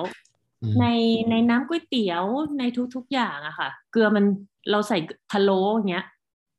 เกลือเพียบแบบทุกอย่างเลยเราก็เลยคิดว่าถ้าจะลดน้ำหนักต้องอาหารทำเองอืมน่าจะครับก็น่าจะจริงนะอืมอืมอืมอ่ะโอเคอ่าเราเดี๋ยวเราอาจจะคุยกันได้นิดนึงนะพี่โดมพอดีที่ผมอัดสามทุ่มเนี่ยเพราะจริงๆแล้วช่วงนี้ผมมีสอนเดี๋ยวอาจจะได้นิดนึงแต่ว่าวันนี้ผมมาส่งการบ้านเชฟแอมก่อนนะเดี๋ยวให้ให้ดูนิดนึงเท่าไหร่อ่ะคาเทียเท่าไหร่นะอุ้ยทำไมมันลดเยอะอ่ะเฮ้ยคุณบีบสายไว้หรือเปล่าไม่ไม่ไม่ไม่อัดใหม่เลยอัดเลยร้อยแปดสิบเลยผิดแน่หรออ๋อใช่ครับเพราะว่าอย่างที่ผมบอกเชฟแอมว่าผมลงลึกเข้าไปในการแบบดูชแนลหรือว่าหาความรู้ขอโทษนะครับพี่โดมพูดเลยก่อนฮะหายใจลึกๆใช่ไหมอ่าใช่พอดีผมคุยครูไผ่เรื่องการแบบหายใจลึกๆเพื่อเพื่อที่จะแบบลดความดันอะไรอย่างเงี้ยเมื่อกี้อ่าก็ถือว่าครูไผ่อ่าดูแลตัวเองได้ดีขึ้นนะอันนี้คือก็คือชมหลังจากที่เราผ่านกันไปสองอาทิตย์เนาะหลังจากวันนั้นคือหนึ่งร้อยแปดสิบลดโหดอันนี้ก็เหลือหนึ่งร้อยสี่สิบแล้วก็โอเคแหละมีทั้งแบบอ่าพึ่งตัวเองเนาะก็คือปรับวิถีชีวิตด้วยทั้งเรื่องอาหารการกินเรื่องการนอนเรื่องความเครียดแล้วก็หาคุณหมอด้วยกินยาคือช่วยกันหลายๆด้านอ่าโอเคขึ้นไปหนึ่งร้อยห้าสิบสี่แล้ว ตะกี้ตะกี้ตะกี้คือแบบว่าจิตใจมันอาจจะเบากว่านี้นะเออคือก็คืออย่างนี้คือผมน้ำหนักลดด้วยเชฟแอมก็อย่างที่ผมบอกอะผมทำ ไอ เอฟ ใช่ไหมอ่าสิบหกจุดแปด แล้วก็อย่างที่ผมบอกว่าผมค่อยๆบีบไปแปดเออกินกินแปดประมาณนั้นนะครับแล้วก็อย่างที่คุณหมอแนะนำอ่ะผมผมก็ลองลองทำไปหลายๆอย่างแล้วอย่างเช่นนอนก่อนเที่ยงคืนก็นอนก่อนเที่ยงคืนตลอดแล้วก็น้ำหนักมันลดจริงๆเชฟแอมจากเก้าสิบเอ็ดตอนนี้ผมเหลือแปดสิบห้าโอ้ใกล้แล้วนะใช่ใช่ใช่ห่างกับผมสิบโลเองอ่ะตอนนี้ไม่ได้แล้วคือคือคือผมแบบว่าคือคือแต่ว่าผมไม่ไม่ไม่เชื่อทุกๆอย่างที่เกิดขึ้นในตอนนี้เพราะว่ามันฉาบฉวยมากก็ก็คงจะต้องสร้างให้เป็นนิสัยอ่ะคงจะแบบต้องสักยี่สิบวันขึ้นไปอ่ะว่าผมจะทำมันได้จริงๆหรือเปล่าก็แน่นอนว่าทุกๆคนอ่ะครับเวลาลดความอ้วนแรกๆก็จะดีใจมากแล้วก็เห็นน้ำหนักตัวเองลดเยอะๆก็จะแบบใช่ไหมแล้วสักพักก็กลับไปเป็นแบบเดิมประมาณเนี้ยเออซึ่งผมก็ผ่านผ่านอะไรตรงเนี้ยมาเยอะละผมก็ยังไม่ค่อยเชื่อมั่นมากงั้นงั้นงั้นขอขอถือว่าหนึ่งร้อยห้าสิบสี่น่าจะเป็นตัวที่น่าเชื่อถือกว่าตะกี้นี้ใจสงบไปนิดนึงได้หนึ่งร้อยสี่สิบไม่น่าเชื่อก็ประมาณเท่าไหร่นะคะอ่าตอนนี้หนึ่งร้อยห้าสิบสี่ข้างล่างหนึ่งร้อยหกครับผมคุณหมอบอกว่าให้หนึ่งร้อยสามสิบใช่ใช่ใช่ใช่หนึ่งร้อยสามสิบก็สูงนะเชฟแอมจริงๆร้อยต้องว่าหนึ่งร้อยยี่สิบอ่ะอืมเอาแต่แต่ผมว่าคุณหมอพยายามจะไม่ให้ครูไผ่แบบเครียดมากเพื่อที่จะเอาหนึ่งร้อยยี่สิบไปหักโหมอะไรเงี้ยก็ค่อยๆนะอืมโอ้ยดีใจด้วยอ่ะขอบคุณมากเลยครับผมเราเราคงจะได้จัดรายการกันอีกหลายเทปนะเชฟแอมพี่โดมนะก็ขอบคุณนานๆนะขอบคุณทั้งสองคนมากเลยที่ใส่ใจกับนะครูประชาบาลคนหนึ่งนะครับนะจริงๆนะก็ดีใจมากๆเลยนะครับนะเออแล้วก็แฟนๆหลายๆคนด้วยที่แบบว่าแฮชแท็กมาใน Project H อะไรประมาณนี้นะครับว่าเออเป็นห่วงสุขภาพผมนะครับผมได้รับหมดเลยทั้งในแชทบล็อกอะไรแบบนี้นะครับตอนนี้ก็หนึ่งร้อยห้าสิบสี่แล้วทุกคนนะครับขอบคุณมากนะครับเออไม่รู้ไม่รู้จะขอบคุณยังไงดีก็เพราะหลายๆคนแบบรอรอฟังเทปนี้ด้วยว่าความดันผมจะเป็นเท่าไหร่นะผมเลยแบบเล่นเล่นไม่ได้เออเนี่ยพอเป็นอย่างเงี้ยมันมีมันมีเคยเคยบอกเหมือนกันว่าอยากจะทำอะไรให้ได้ประกาศลงเฟซไปเลยเออแล้วมันจะได้ใช่ไหมถ้าเกิดสมมติคิดในใจคนเดียวอ่ะมันมันมันทำยากเพราะว่าเรามักจะตั้งกฎของเราเองแล้วเราก็จะละเมิดกฎของเราเองในเวลาเดียวกันใช่ไหมประมาณนั้นเพราะไม่ไม่มีใครรู้กับเราด้วยเออแต่พอเราประกาศอะไรแบบนี้เออมันก็ทำให้เราแบบว่าไม่ได้เดี๋ยวผมเอา สิ่งที่ครูไผ่ประกาศลงในโซเชียลเน็ตเวิร์กอะไปขายเป็น เอ็น เอฟ ที ดีกว่ามันจะได้อยู่ไปอีกนานได้ได้นั่นแหละแต่ว่าทั้งหมดทั้งมวลก็ขอบคุณทุกคนด้วยนะครับวันนี้แบบเชฟแอมแบบจริงจังมากเอาหมอมาเลยนะครับนะใช่ก็ก็ไม่ต้องห่วงแล้วเออผมก็ดีขึ้นแล้วนะครับนะก็ขอขอบคุณจริงๆนะครับอ่ะก็เอ๊ะเดี๋ยวนะนิดนึงได้ข่าวว่าเชฟแอมไปไปทำรายการอะไรเพิ่มนะเห็นแบบเออเชฟแอมเล่าหน่อยเล่าหน่อยเออเออนิดนึงนิดนึงอ่ะเราทำอะไรเพิ่มอ่ะอันนี้ไงกับช่องทีวีช่องหนึ่งอะอะไรนะเห็นแวบๆใช่ไหมเอาเชฟแอมค้างมาแล้วนะครับหลุดไปแล้วเรียบร้อยไม่เป็นไรนะครับเดี๋ยวเดี๋ยวไว้มาเฉลยโอเคก็ไว้ประมาณนี้ก่อนแล้วกันพี่โดมขอบคุณมากๆเลยนะครับพี่โดมนะครับก็ขอบคุณแฟนรายการทุกคนด้วยครับสำหรับ Project Hเทปโต๊ะข้างๆสเปเชียลสุดๆเลยวันนี้นะครับก็คงจะไว้เพียงเท่านี้นะครับผมครูไผ่ครับผมโดมครับแล้วก็เชฟแอมพี่หลุดไปแล้วนะครับก็เจอกันใหม่ในครั้งหน้าครับขอบคุณพี่โดมมากครับขอบคุณทุกคนครับขอบคุณครับสวัสดี